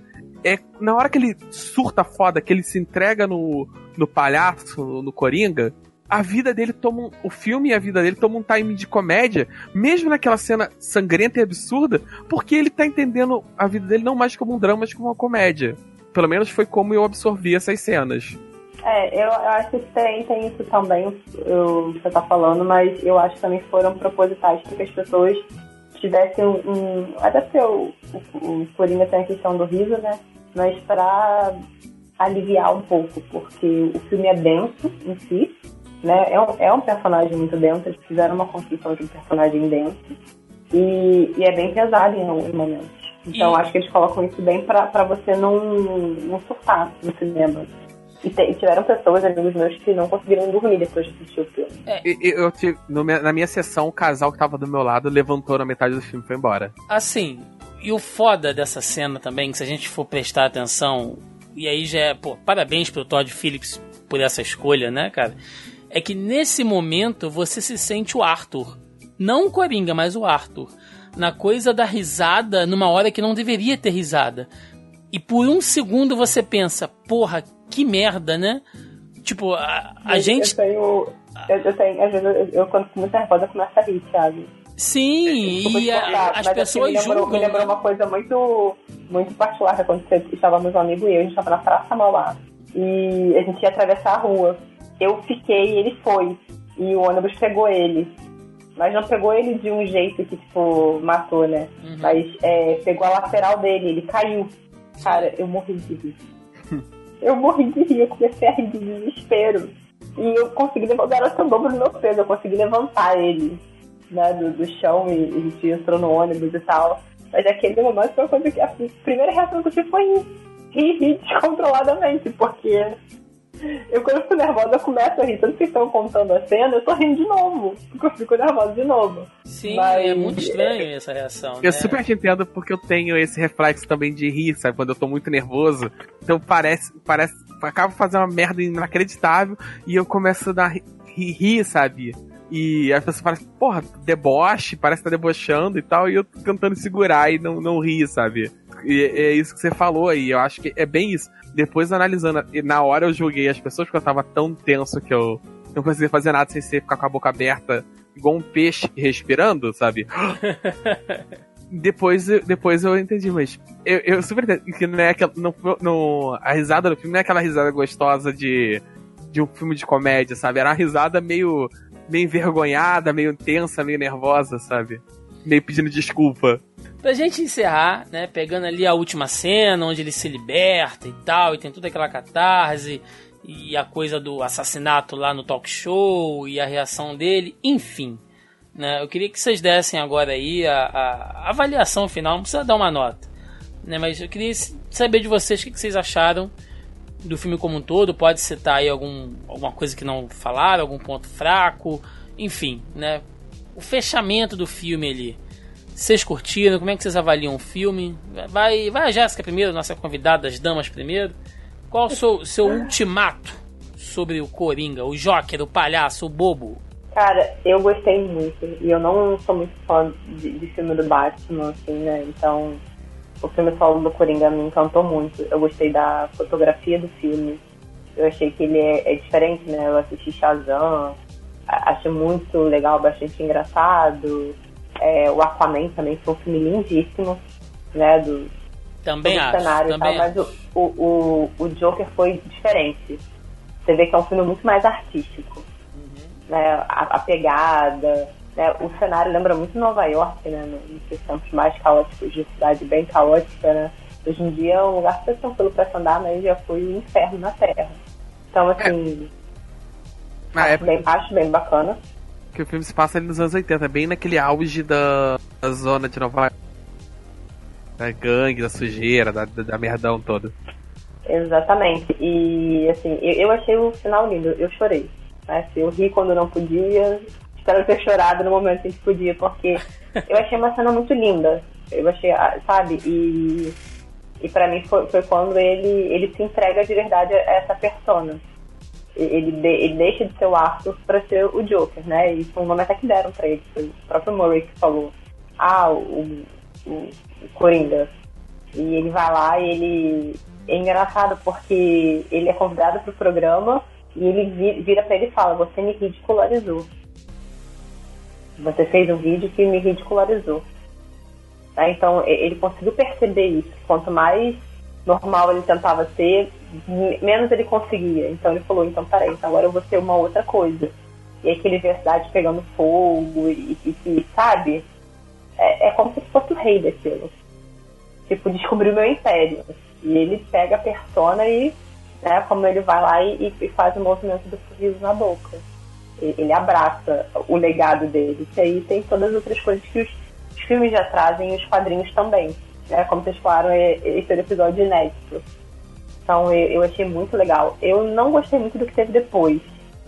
Né? E- embora explique um pouco a questão até dele mesmo ser um assassino muito frio, né? Que ele tá lá conversando com a mulher, daqui a pouco ele mata mais dois e, e vem arrastando um monte de sangue. Então, assim, eu achei desnecessário, mas pra, pra mim podia ter acabado na, naquela cena ali do, do carro e, e estaria muito ok. Você, Joca, qual o seu, seu veredito aí? É, eu amei, eu amei o filme. Se quiser, quantos anos a gente grava junto, né? Eu não sou uma pessoa muito sensível com filme. Esse, particularmente, filme ter suspense, terror, eu geralmente não, não me. Eu meio que cago. Esse filme eu passei o filme inteiro na ponta da cadeira, eu não falei nada. Ah, eu assisti com a Andréia, minha noiva. Toda vez que ela cantava, é, mas o. Jo- eu, depois, eu- no final do filme eu explico. No final do filme eu explico. E eu sou uma pessoa que fala muito durante o filme. Então, eu fiquei muito tenso, muito. E, e não, e não é um filme que eu consegui ver as coisas acontecerem antes, que é uma coisa que acontece bastante. Assim, eu acho ele muito bem conduzido. Eu acho que ele tem alguns tropeços. Eu não diria nem que é culpa do diretor, eu acho. Eu, eu consigo ver a Warner fazendo isso. Primeiro, eu acho que eu teria gostado muito mais do filme se ele não fosse um filme do Coringa.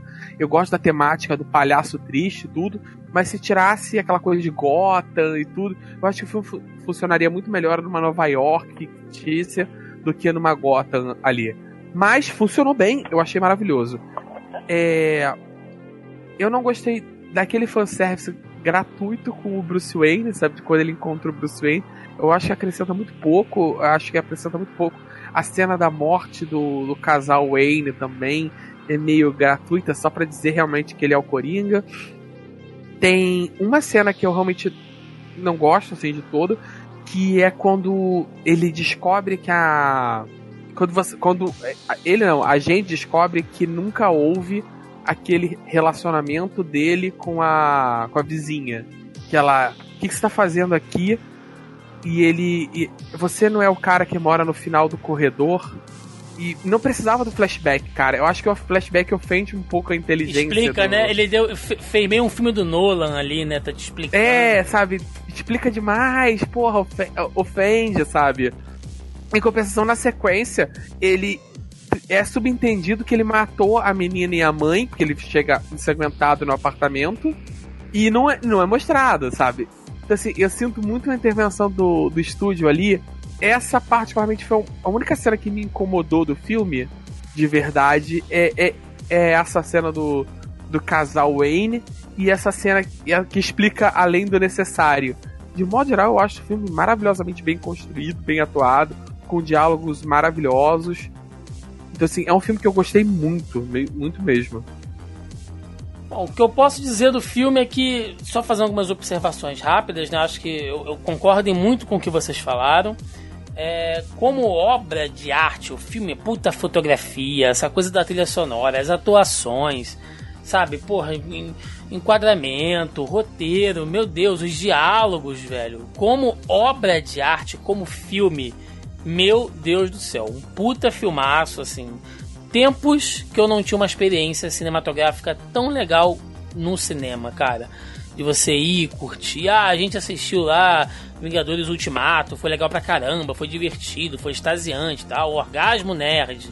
Foi maravilhoso, mas aquela coisa do cinema arte, cara, porra, aquilo é, é muito legal. É um tênis verde de palhaço esse filme, assim, cara. É uma coisa maravilhosa.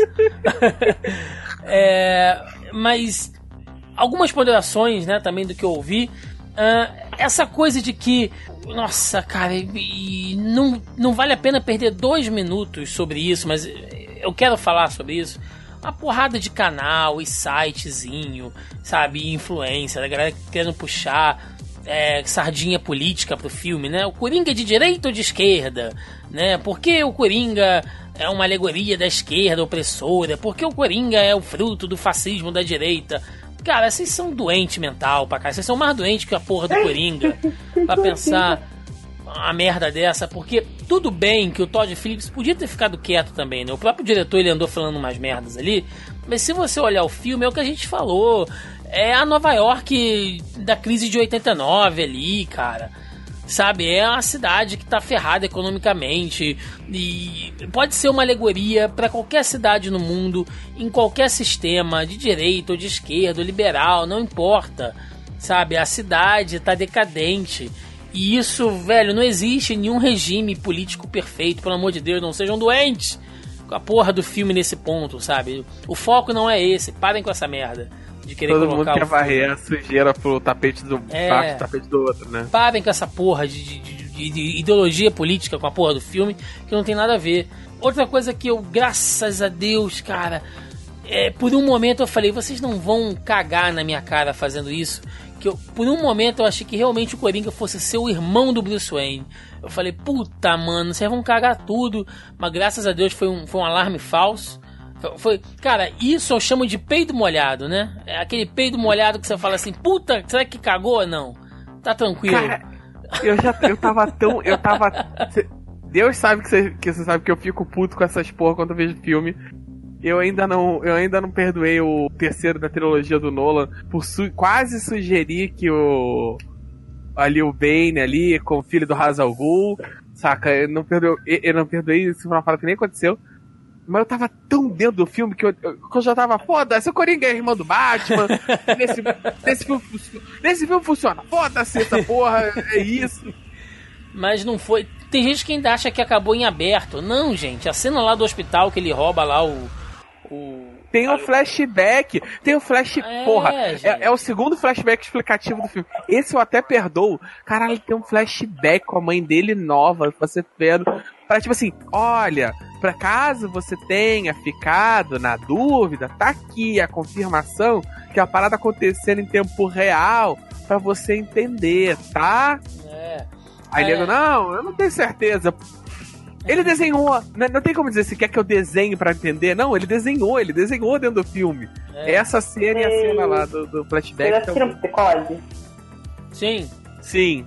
Então, que aí o, o livro acaba num ponto que é quando descobrem que o Norman e a Norma são a mesma pessoa, que ele tem transtorno de personalidade. Sim. Só que aí o, o, o diretor, ele tinha essa mania de explicação. Aí ele faz uma cena desnecessária de um psiquiatra explicando como aconteceu isso, que há uma parte da, da, da, da mãe dele, né, ele, ele tinha duas personalidades, aí uma personalidade obliterou a outra, e agora ele é só a Norma.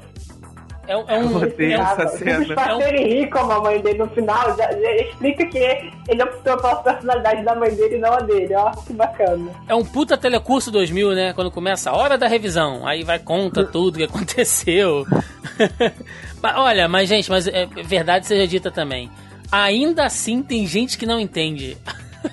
Não, tem gente que não. Como assim? Como é que ela não reconheceu ele? Eles Puta estavam que pariu. juntos. Eu, mano, você não viu a porra. Cara, é, só faltou cortar o filme, entrar o diretor com, uma, com aqueles quadros brancos, sabe? Com um pilor. Ó, so- vamos, vamos, vamos, vamos fazer um teste aqui pra ver se dá pra explorar isso ou não em tempo real, tá? Acabei de abrir aqui o YouTube, vou digitar aqui, ó. Final Coringa explicado. explicado. Vamos lá, final explicado Coringa. Vocês vão achar o amigo do Marcos, você sabe, né? Deixa eu ver se vai. Ah lá, tá ali, ó. É o primeiro. eu sabia, eu sabia. Tem um, do, ó, final explicado, Coringa. Coringa, final explicado. Entendo o final de Coringa. Filme do Coringa explicado. Tudo é uma mentira. Coringa, discutindo o final explicado. As quatro teorias insanas do final explicado do Coringa. Pô, é, é você, você que não entende, você que é burro, você alimenta essa indústria aqui. Entendeu? Sejam inteligentes, parem de comer pipoca na porra do. Para de mexer no celular, filha da puta. No filme que você vai entender e você não vai precisar assistir um Eu tive a vídeo. vontade de ter o meu celular confiscado. Puta que pariu, cara. Então, assim, e pra fechar, né? Eu fiquei com muito medo dessa coisa do, do, do filme que a galera levantou, aquela polêmica do, dos incels, né? Não, porque o filme é uma alegoria ao incel e vai, por causa do filme, a gente vai ter um monte de gente pirando agora.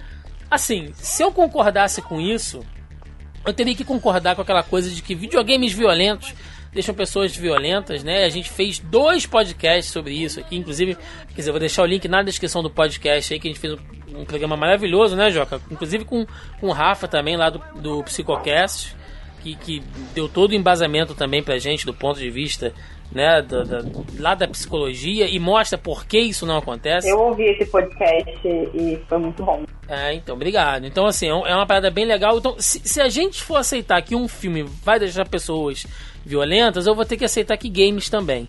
E, e outra coisa, então quer dizer que não existe incel, não existe gente pirando antes do filme do Coringa, né?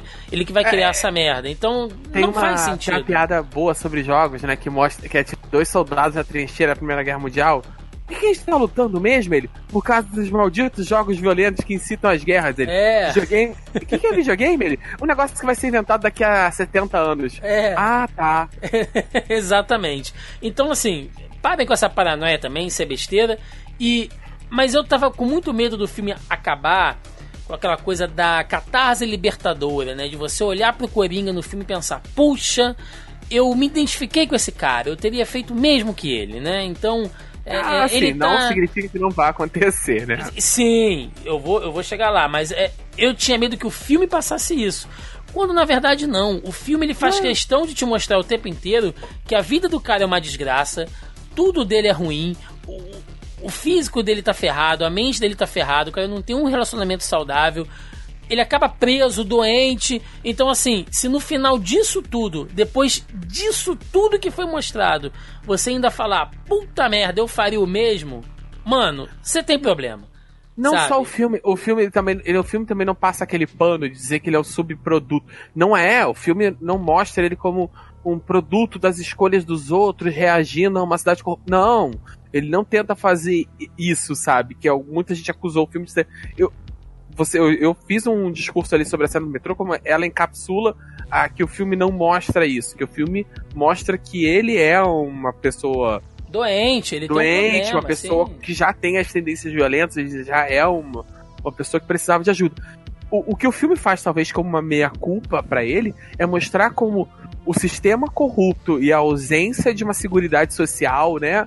A ausência de um, de um, de um Estado que dê apoio a essas pessoas gera um terreno fértil para que essa violência cresça, tanto na figura do Arthur quanto na figura dos do, das manifestações dos- das pessoas com máscara de palhaço. Que e- e você fala assim, ah, não, não, na questão do filme não faz meia culpa, mas eu, eu acho que tá dentro da construção do personagem mostrar que ele não, não é só porque ele é maluco, entendeu? Eu acho que são aquelas camadas. Ele é um maluco que passou por algumas situações e que vive nesse tipo de sociedade. Pô, o cara, toda vez que tem uma crise de riso, alguém bate nele, porque você não sabe lidar com aquilo, entendeu? Então, assim, é, é um pouco frustrante, é um pouco de revolta dele também. E, e assim, existe uma outra forma de ver o filme, né? Vocês estão falando do filme como espectador. So, sob os olhos do personagem, ser o Coringa era, era a única opção aceitável. Sim, sim. Entendeu? Ele não abraça essa persona à toa. Ah, só porque é legal e porque ele gosta de matar. Não, ele sente, ele sente prazer em ser aquela pessoa grande. E ser aquela pessoa grande é, é aquilo tudo que ele faz. É o matar, é o, é o dançar, entendeu? Então, assim, tem, tem uma, uma outra visão também. Não quer dizer que ele, ah, ele é um pobre coitado, fruto do meio. Não, mas que muito do que ele, ele tem, né, até até de questão de saúde mental, vem do meio. Pô, lá quando você abre os arquivos, que o cara fala, poxa, eu não vou te dar, ele rouba os arquivos. Pensa você abrindo um arquivo da sua vida onde você sabe que a sua mãe se negligenciou, que você apanhava, que você foi encontrado amarrado, que você. Porque isso foi um choque para ele. Nossa, eu É, achei, eu, eu- eu achei, eu achei isso muito pesado, saber o que aconteceu com ele. E, Inclusive, fica subentendido se ele foi violentado ou não, né? A gente não sabe, assim. É, é, ele fala que ele sofreu abusos. Acontece que a a- o termo abuso, Sim. no sentido clínico, é bem mais amplo do que a É gente por isso, usa que, por isso que eu usei maus tratos. Eu não usei nem abuso, eu Sim. usei negligência e maus tratos, porque foi o, o que me pareceu, né? Do fato dele, dele ficar É, sem é. comer, dele. Não, ele mas eu uma mãe acho- que simplesmente não se importava. Tem, tem uma cena que ele conversa com a mãe dele, que a mãe dele fala que não lembrava dele. Eu não lembro que eu não lembrava que você estava ali. Foi Não, bem antes eu- dele matar ela, quando ele vai acho- perguntar sobre essas situações. Mas eu acho, Jéssica, que isso é de propósito, entendeu? É pra deixar no ar mesmo, pra você ficar com, sabe, pensando nisso e isso vai ficar te incomodando. Talvez não saber te incomode mais do que o filme te dar uma, uma resposta, assim. Então é. Não, sim, e aí por isso que eu falo que eu acho que é um personagem muito bem construído, Sim. porque eles dão muitas camadas. Não foi o cara que caiu na poça de uma poça radioativa e ficou maluco e começou a rir.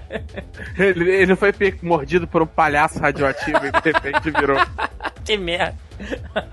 É, Entendeu? Então, assim, Tá rindo não, é- Thiago? Mordido por coisa radioativa é, é, o, é a origem 2 de todos os vilões e heróis de quadrinho. mas isso é só de editora que não tem criatividade. Aqui. Ei! E hoje não tem Marvete aqui pra defender. Mas... Hoje a gente tem maioria, né? A gente pode zoar. Então, assim, só pra gente fechar o podcast antes de ir pro encerramento, jogamos lá no nosso grupelho do Facebook, né? Lá do grupelho do Zoniano Podcast no Facebook. Lembrando que toda semana eu vou lá, jogo o tópico da pré-pauta, aviso pra galera qual é o tema da semana e os ouvintes, né? Os nobres e caros e amigos ouvintes vão lá, deixam suas perguntas, comentários, piadinhas, né? À vontade. E se você ainda não faz parte do grupelho, o link tá na postagem aí, tá logo abaixo do nosso player, tem o link aí na descrição do podcast. Se você tá ouvindo por algum agregador, por algum aplicativo, Spotify, enfim, dá uma passadinha depois aqui no site do Zona E, clica lá na postagem, faça parte do grupo que é bem interativo. Então a galera deixou aqui diversos comentários, né? Como eu sabia que ia acontecer. Muita coisa a gente, né, realmente já comentou durante o programa, então não precisa a gente responder de novo aqui. Mas só para passar aqui, dar um ampassan, né, um geralzão aqui nos comentários da galera. O senhor Marcelo Colim já chega aqui ó, com dois pés na porta, né? O filme é que nem o filme do He-Man. Eles fizeram um filme e tacaram uma skin do Batman em cima e correram pro abraço. Cara, assim, a gente começou falando sobre isso, né? Eu acho que não, eu acho que foi bem encaixadinho. Eu poderia fazer um filme de maluco, de palhaço? Poderia, sem estar no universo do Batman, mas casou, velho. Se foi uma, uma skin, então parabéns a si mesmo, porque foi muito bem casado. Acho que eles fizeram colocar uma origem diferente. Acho que eles fizeram construir um pouco de humanidade pro personagem, de realismo. Sim. Né? E É. colocar uma coisa diferente, aceitável. Tipo, o Coringa poderia ser você, sabe? É rege a lenda. um louco que- revoltado. É, de, rege a lenda, né? Não tem, nenhum- não tem nem como, não tem confirmação, não tem nem como confirmar de que era um roteiro que já existia entre o, o diretor, cujo nome me esqueci novamente, e o Joaquin Phoenix, de que eles já estavam trabalhando esse roteiro, então surgiu essa, essa parada dentro da Warner de querer fazer um filme sobre os vilões, filmes derivados, assim, de personagens, e eles fizeram leves alterações e embarcaram de, de conseguir um dinheiro forte da Warner para produzir o filme que eles já queriam produzir, com algumas pequenas alterações de nomes e localidades para encaixar na, na questão do Coringa, que ele não era originalmente um roteiro para o Coringa. Dito isso, não atrapalha de maneira nenhuma a obra. Eu gostaria mais de que fosse um filme sobre um palhaço, porque eu ficaria mais tenso sobre o desfecho, né? Porque eu já sabia onde ia parar de qualquer forma, mas ainda assim é, é, é um filme muito bom. muito Aguarda pela visão do diretor do filme do Bozo, Joaquim. Você vai ver que vai ter uns negócios assim. o, o John Lennon perguntou aqui, olha, rola um Oscar de maquiagem? Velho, acho que de maquiagem eu não sei, mas porra, de diretor, pelo amor de Ah, de Deus. Não, de diretor e também. ator, cara. E ator, pelo amor de Fotografia Deus. também. Eu não sei, eu não sei se ele ganha de ator justamente por essa questão da polêmica do da palavra nova que as pessoas aprenderam no calendáriozinho de palavra, de incel. Ah, É, eu, eu- a academia é essencialmente um órgão político, cara. Eu acho que eles vão ficar com cagaço de votar nele como melhor ator, justamente para dizer que eles estão validando um filme que apoia os incels e os tiros de colégio, e etc, etc. Mas assim, eu acho que os, órgãos, os Oscars técnicos ele ganha, tipo, trilha sonora, fotografia, ele vai- isso ele leva, assim. E pode ser, pode não rolar um Oscar porque a academia é chata pra caramba, né? É, Tipo, esse ano todo mundo jurava que determinado ator ia ganhar e. Hum, nada a ver, ganhou um outro que ninguém esperava. Mas eu acho que pelo menos uma indicação rola assim, porque foi um trabalho muito bem feito. O trabalho de atuação dele tá impecável. O Leandro Friani, nosso amigo Leandro aí, que foi tomar um chup com a gente não tem muito tempo, destilou aqui todo o seu ódio. Leandro, a pessoa tá, tá uma pessoa muito triste você, Leandro. Jogou aqui, ó. um monte de comentários aqui. Ele, ele já começa me ofendendo pessoalmente, olha só. eu, eu, eu, tô, eu tô vendo aqui, eu tô, agredi- eu tô muito agredido. Pode- Ótimo filme, péssima adaptação. Tipo Homem de Ferro 3 e Thor Ragnarok. Porra, Leandro. Assim você bota a nossa amizade, velho, na sarjeta. Você fala. Fala pra ele que Thor Ragnarok é o melhor Thor. Ah, aí não, aí. Puta. Ô, Thiago, posso banir ela rapidinho? Só pra deixar um negócio? E aí o, o Leandro faz outros apontamentos aqui, né? Ele fala, olha, a única parte ruim do filme é o núcleo do Batman, né? Ele reclama lá, da, lá que o moleque é mal dirigido, a cena lá do portão e tal. Cara, ali eu acho que é pra mostrar que o Bruce Wayne, antes do trauma, ele é um moleque riquinho que não conhece o mundo, velho. Então ele é meio abobalhado mesmo, entendeu? Ele É, vai... não. Ele vai virar um psicopata depois. O- ele vai virar o fascista, como diriam certos outros podcasts por aí. é. É, mas você vê que na foto dele no jornal, ele também ele tá, ele tá encolhidinho atrás do pai, sabe? Meio segurando na, na barra da calça. É um moleque tímido, é. Ele é um moleque mega apagado, tímido, criado naquela redoma de vidro. O Bruce sabe? Wayne é o incel do filme, hein? Não. É, ele continua falando aqui, olha, e que ideia merda foi aquela de a cidade tá pegando fogo, só dedo no cu e gritaria e tal. É o que a gente falou, né, velho? É a alegoria ali. Não, não, não, não precisa ser necessariamente uma parada real, entendeu? Aquilo ali é uma catarse mostrando o que acontece quando a sociedade já tá fudida. E aí você pega um cara que representa o pior que a sociedade tem, sabe? E a galera quer botar aquilo pra fora e usa o cara como um símbolo. Não é necessariamente uma parada que tem que ser realística, assim. nesse po- ah, primeiro, já, primeiro, você já olhou pela janela pra fora de casa recentemente? É, segundo, é, é, a despeito das minhas críticas políticas, é, Gotham, cara, Gotham dos quadrinhos é uma cidade que tá no eterno caos total. Tanto que tem uma, tem uma piada, é, esqueci o nome do quadrinho, que é voltado pra delegacia de Gotham, sabe? Que é com o Gordon e tal. Que, ele, que eles costumam chamar, eles falam uma parada de Apocalipse Tuesday. Que, que toda semana tem pelo menos um apocalipse que vai destruir a cidade. É Gotham esse quadrinho, e é maravilhoso.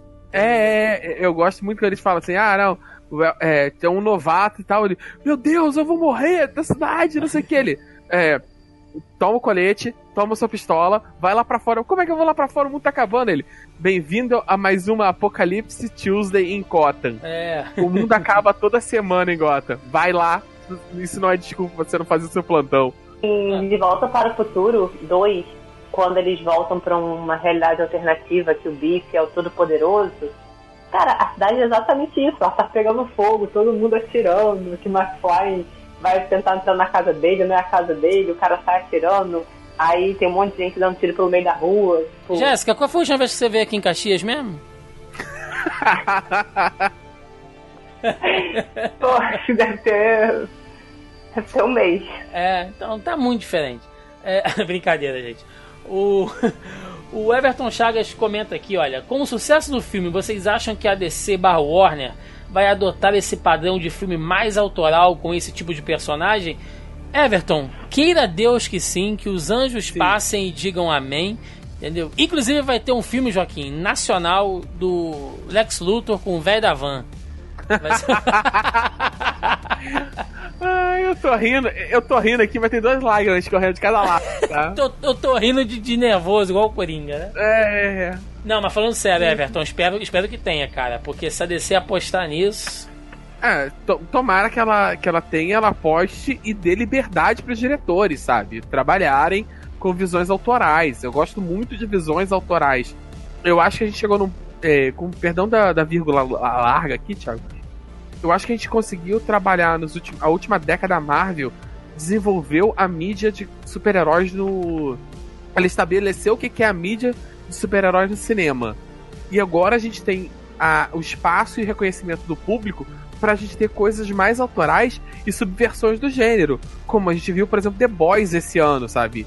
The Boys não, não seria possível se a gente não tivesse uma mídia estabelecida. Joker também não seria possível sem uma mídia estabelecida.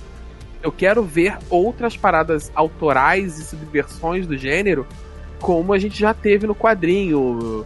O, enfim, N exemplos que eu posso citar, Dom Patrol, etc que são subversões e é, e é bacana. Eu quero ver a mídia superior no cinema amadurecer a esse ponto. O filme Tomara do. O filme, o filme do, do Joker, Joaquim, se fosse um quadrinho, seria uma graphic novel. Ela É, exato, capa dura, página. Entendeu? página- Não tá, não tá dentro de nenhum cânone de história. Ele é ali uma, uma origem alternativa do Coringa e vai ser foda, entendeu? Você vai ler, você vai curtir e acabou. Edição de luxo. Lembra aquele primeiro Arkham Asylum, que era uma graphic É, novel? isso aí, isso aí. Carte toda diferentona, É. papel especial, cacete. Pois Vamos é. nesse nível.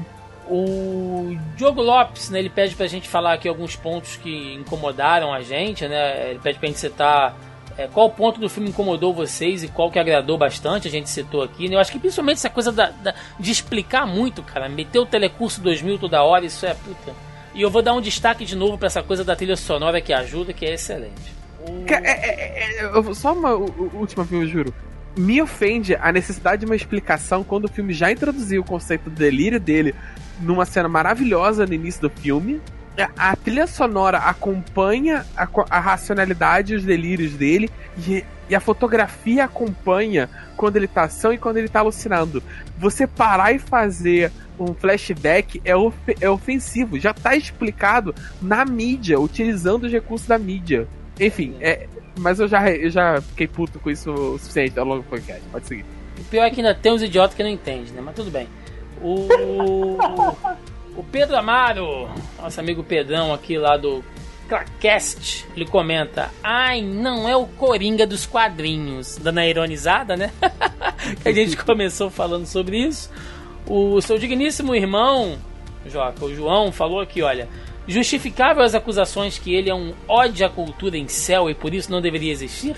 Óbvio que não, né? A gente falou aí brevemente sobre isso também. Quem, quem acha É, é, isso, assiste de novo. Viu errado. Cara, quem, quem, quem acha isso, em primeiro lugar, eu não sou do, do tipo de, ah, tão banalizando a palavra incel. Mas, sabe, é uma má utilização da palavra, porque, por exemplo, o, o incel, a cultura incel, a questão dos incel, é muito uma, uma questão de mis, misoginia, uma questão de uma castração imaginária de que o, a liberdade das mulheres, os direitos das mulheres, o, a, o feminismo, etc., estaria castrando e podando os homens da masculinidade e o direito e a força que eles teriam direito e que por isso eles têm que pegar aquilo à força, etc, etc, etc. Eu vou entrar em manifesto incel essa altura do campeonato.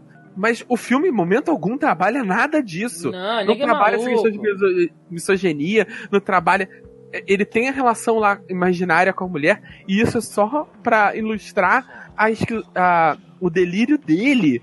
E em momento algum tem uma questão de, de ser rejeitado ou ser procurado por mulheres como justificativa pra violência, sabe? Ele nem, ele nem tem contato com ela pra ser rejeitado. Não tem nada a ver com coisa Ele nem tem é. ele, ele nem é mostrado como uma pessoa que compreende impulso sexual, sabe? É, não, esquece isso, gente. Então não faz o menor sentido. A pessoa, quem falou isso não faz nem ideia do que seja incel pra começo de conversa. Meu xará, Thiago Santos, colocou aqui: participação do Bruce Wayne da morte dos pais dele. Fez parte da narrativa ou só fanservice? É o que a gente falou, né? Pode ter sido exagerado, eu considero como fanservice. Poderia ter ficado mais subjetivo, como vocês falaram. Não me incomodou, mas eu considero um baita fanservice. O Ricardo Queiroz colocou aqui. E aí, tudo que acontece no filme é mero fruto da imaginação do Arthur Fleck? Não, Ricardo. Putz, cara. Isso é o tipo de coisa que a galera faz vídeo explicado, hein? Cuidado, hein, gente. Não caiam nessa. ele tava, na, na real, ele tá em coma e isso tudo é alucinação dentro da cabeça dele. Ah, Vai Não. ter creepypasta dessa Pelo porra. amor de Deus, não. O Lucas Rodrigues comenta: Vocês acham que a Warner vai fazer a cagada de juntar esse filme com o Batman do Pattinson, visto que o filme está fazendo mais dinheiro do que ele esperava? Lucas, eu espero sinceramente que não. Que não juntem esse filme com a porra do filme do Batman do Robert Pattinson, até porque se aquele menino cresceu o suficiente para ser o Robert Pattinson, a gente vai ter um Joaquim Fênix de 80 anos, então eu não quero ver isso, tá? Pelo amor de Deus, eu não quero ver o Coringa na cadeira de Sim. roda. 50 e poucos, 60 anos, né, Thiago? Porra, Porra, matemática. não, cara, não, não, não, não quero. Assim como eu não quero nem ver a continuação desse filme, velho. Não, esse filme, esse filme é uma obra por si só.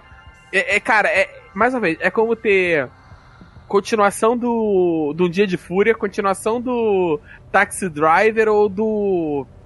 Ai, caralho, Dia de Treinamento com o. É, não, não precisa. Ah, com Denzel Washington. Sim, é, é como se tem um Dia de Treinamento 2, sabe? O maluco acorda na manhã seguinte, depois daquela merda, e vai continuar a história. Faz o menor sentido, a história é autocontida, sabe? Até, até porque existe Dia de Treinamento 2 e é uma merda. Pera, Tá. o quê? É, existe o 2 e existe o 3 também. Caralho, Thiago. É, Tu eu acho que. Eu, fuder, né? é sério, eu acho que tem até uma série dessa porra. Depois você procura aí. O. Fábio Moron comenta aqui. Comentem sobre a escadaria e o fato de que ele sempre terminava o dia subindo, ela totalmente desconsolado, e a única vez que aparece descendo ele está feliz. A gente comentou, né? Quando ele está pleno ali, que ele está entregue. Seria uma demonstração de que ele nunca conseguiu ser feliz na vida, tentando se comportar perante a sociedade e a destruição de sua moral. Foi o único momento de sua libertação. É exatamente isso, velho. Mas é exatamente isso que a gente Mas, falou. é, eu, eu não acho que a questão de subir e descer sejam necessariamente relacionados direto, mas eu acho que você sintetizou muito bem o que aquela cena representa. Mais pela linguagem corporal e dele estar tá paramentado como palhaço ali, né? Do que necessariamente subir ou descer a escada. Mas é, aquela, aquela escada é literalmente o elo dele com o mundo, né? É, e outra Eu- coisa, a galera que já sabe onde é aquela escada tá pipocando várias fotos na internet tá- do pessoal indo lá fazer foto com, com a cena da dancinha. Isso é muito maneiro. Onde fica? Isso é muito maneiro. Eu não sei onde fica, mas já tem na internet aí. Depois eu mando aqui pra vocês algumas fotos aqui. Já tem uma galera indo fazer foto lá já. Inclusive tem uma mina que foi fazer cosplay de Coringa lá, tá bombando as fotos. Tá bem bacana. O Rodrigo Moquepão colocou aqui. Era melhor ter ido ver o filme do Pelé. Na verdade, não. é isso aí, cara. Quem acha que não vale a pena não assistiu, vai lá. Até porque se você ouviu esse podcast todo sem ter assistido, você se fudeu, né? Que a gente contou tudo aqui. O Leandro continua aqui falando que o cara fez tachichuan no banheiro. O Leandro tá muito amargurado, cara. O... Não, o Leandro não gostou do filme, definitivamente. Não, não, não. Leandro, você precisa dormir com o Bozo, cara. Acordar gozado. O Davi Paiva comentou aqui: disseram que ia ser um filme do Coringa. Mas no fim das contas dão a origem do Batman na obra, mesmo que seja de tabela. O que acham disso? A gente falou, né? E assim, faz parte, né? Uh, ele pergunta se esse filme será usado como origem pro The Batman, né? Gente, não, pelo amor de Deus, não. O Davi ainda coloca, né? Esses dias eu ouvi uma frase que eu só queria compartilhar aqui. Esse Coringa é tão cult que não rola usar a imagem dele em tatuagem de noia. boa, Davi, boa. David Dennis coloca aqui pra gente. Posso sonhar com Joker e Queen? Filme do Coringa conhecendo a Arlequina como, como psicóloga dele no asilo. Então, para isso acontecer, teria que ter uma continuação desse filme. E eu espero que não tenha. E segundo, se tiver, que não seja da Margot Robbie, cara. Que seja outra parada, sabe? Puta. Eu fiquei com medo deles meterem que a Harlequin ia ser aquela coroa lá na lista dele, tá ligado? Que, puta, não, cara. God, no, please. Por favor, não.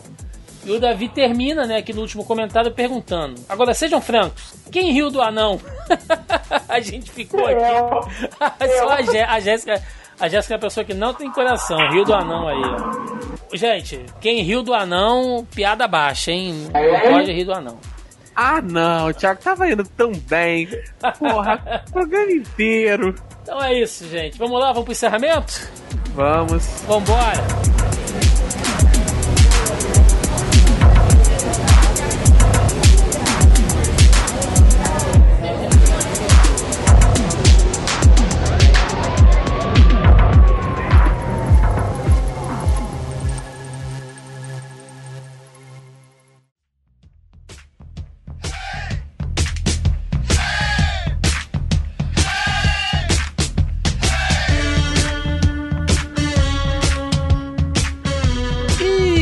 Chegamos ao final de mais um Zoneando Podcast, onde falamos sobre o filme do Coringa, né? Arthur Fleck, o Coringa, o novo filme solo do Coringa, estrelado por Joaquim Fênix, um dos melhores papéis do cara, um filme excelente. A gente falou aqui quase duas horas do filme, apontamos conexões com os quadrinhos, com fazendo comparações com outras versões do Coringa no cinema, falamos da obra em si, né, de pontos de vista técnicos aí, pelo menos a partir do nosso entendimento também. A Jéssica ajudou a gente a entender aí diversas questões que ligam, né, com o lado psicológico mesmo, na vida real, um pouco das experiências dela trabalhando em sanatório. Então, foi um podcast bem completinho, bem redondinho, onde a gente falou bastante sobre o filme e coisas do mundo real, da sociedade que o circundam. Então, aquele momento de recadinho, jabá, agradecimento, o que vocês quiserem. Senhor Joaquim Ramos, novidades? A gente segue com, só com o projeto do Backlog Game Club, que esse mês eu, por erro meu, a gente não vai ter programa. O programa de Zeldinha morreu e vamos ficar só com o mês que vem com o programa de Shovel Knight por problemas eternos de falta de backup de arquivo. Mas fora isso, seguimos na luta diária. Senhora Jéssica Guimarães, muito obrigado pela presença. Jéssica, que eu já, já conheço há muitos anos, desde as épocas de, de noite de RPG lá no Rodrigo. Exatamente. Quem diria que a gente ia se encontrar aqui de novo? Foi um prazer. Muito obrigado pelas suas seus adenos aí, suas explicações. Enriqueceu bastante o podcast de hoje. E aquilo, quer deixar algum contato? Instagram, Twitter? Quem quiser se consultar aí, ó, aproveita, não, não quero fazer jabá, quero agradecer muito, porque foi um filme que mexeu muito comigo, né? Tanto pela minha profissão como. A gente ficou muito tempo falando sobre isso, né? Mas é, é a perspectiva de você assistir aquilo e, e, de sentir junto com o personagem. Então, você assim, cara, eu quero falar sobre isso. Poxa, muito obrigada por ter me dado a oportunidade de participar do programa. Acho que é, é, foi maravilhoso, porque eu fiquei muito feliz de estar fazendo isso com vocês. E, e de poder falar de cinema, né? Que é uma coisa que eu gosto muito. Eu sou admiradora de cinema, não sou cinéfila. Não entendo de cinema. Gosto de assistir cinema. Acho que só agradecer mesmo. Peçam aí, ó, se vocês gostaram da participação da Jéssica, comentem aí, a gente chama ela de novo aí. A gente tá sempre precisando de um bom psicólogo, né, Joaquim? na, na vida e na arte. sempre é bom. É, então, galera, recadinhos de sempre. Lembrando mais uma vez o grupelho do Zoneando Podcast lá no Facebook. Né, vocês entrem aí na postagem, o link tá logo abaixo ao player. Clica, entra lá, a galera troca ideia, joga notícia, compartilha projeto. Tá, tá sendo bem bacana essa interação com vocês. Participem, porque é um lugar até que a gente marca rolê.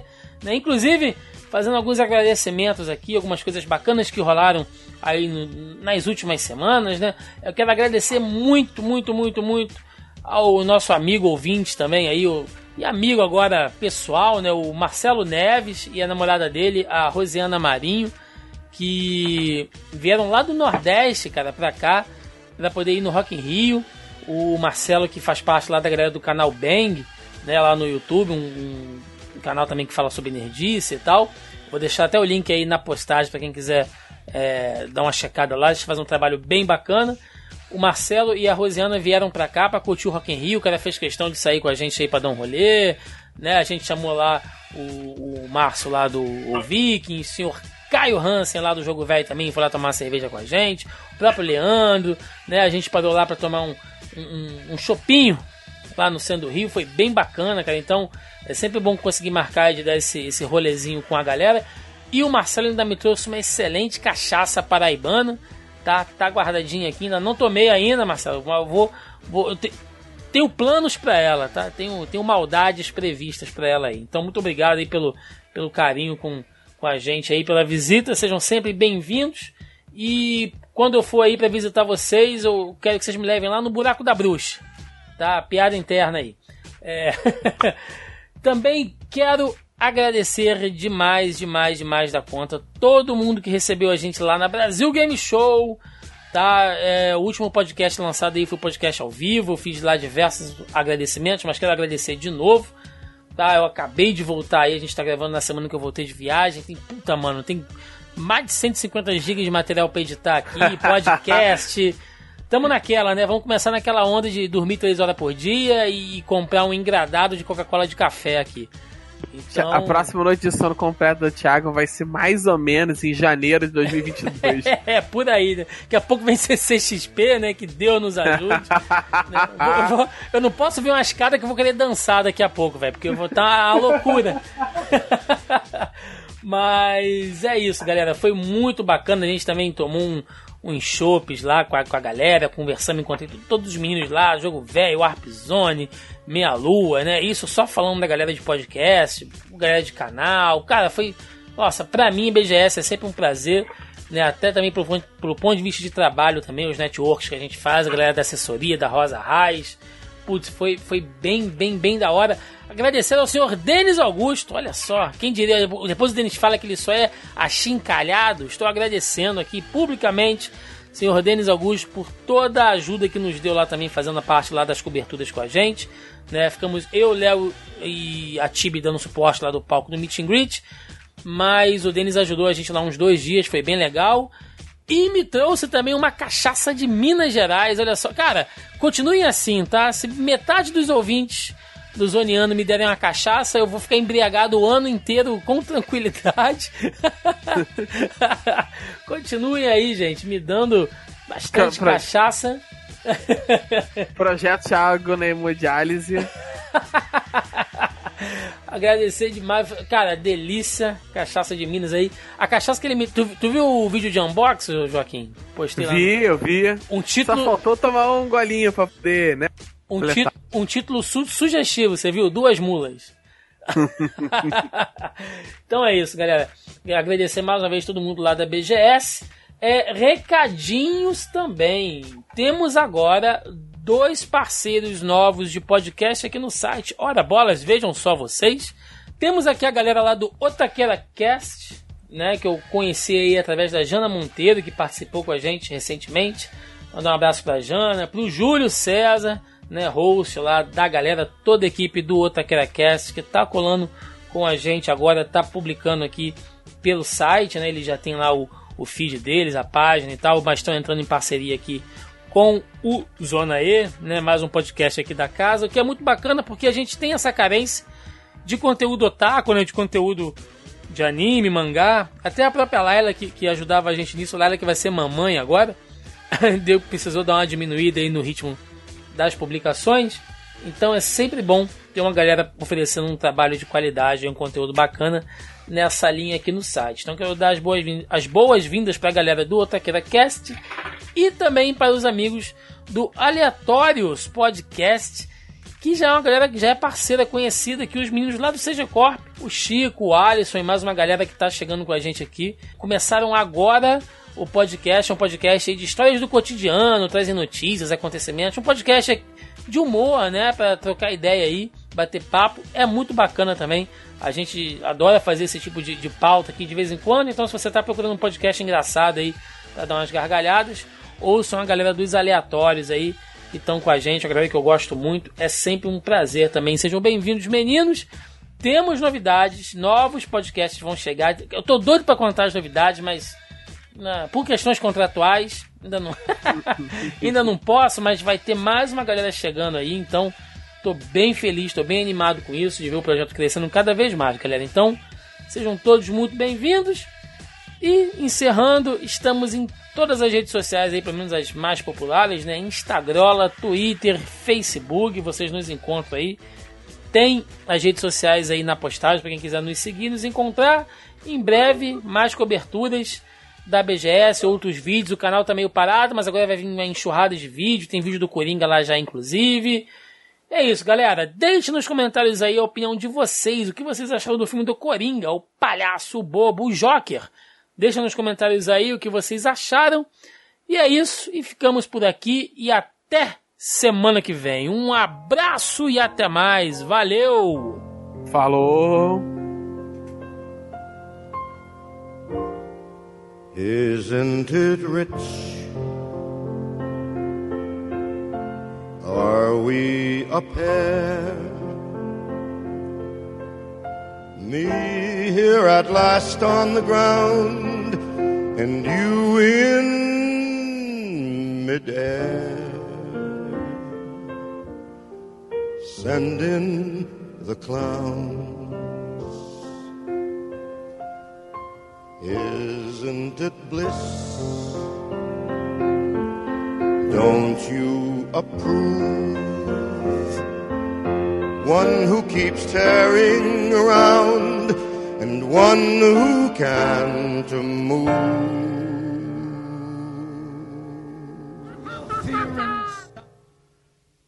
But where are the clowns? Send in the clowns. Just when I stopped opening doors, finally finding the one that I wanted was yours. Making my entrance again with my usual flair, sure of my lines.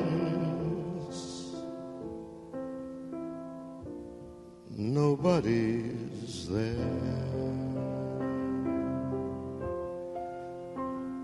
Don't you love the farce? My fault, I fear. I thought that you'd want what I want. Sorry, my dear. But where are the clowns? Send in the clowns. Don't bother, they're here.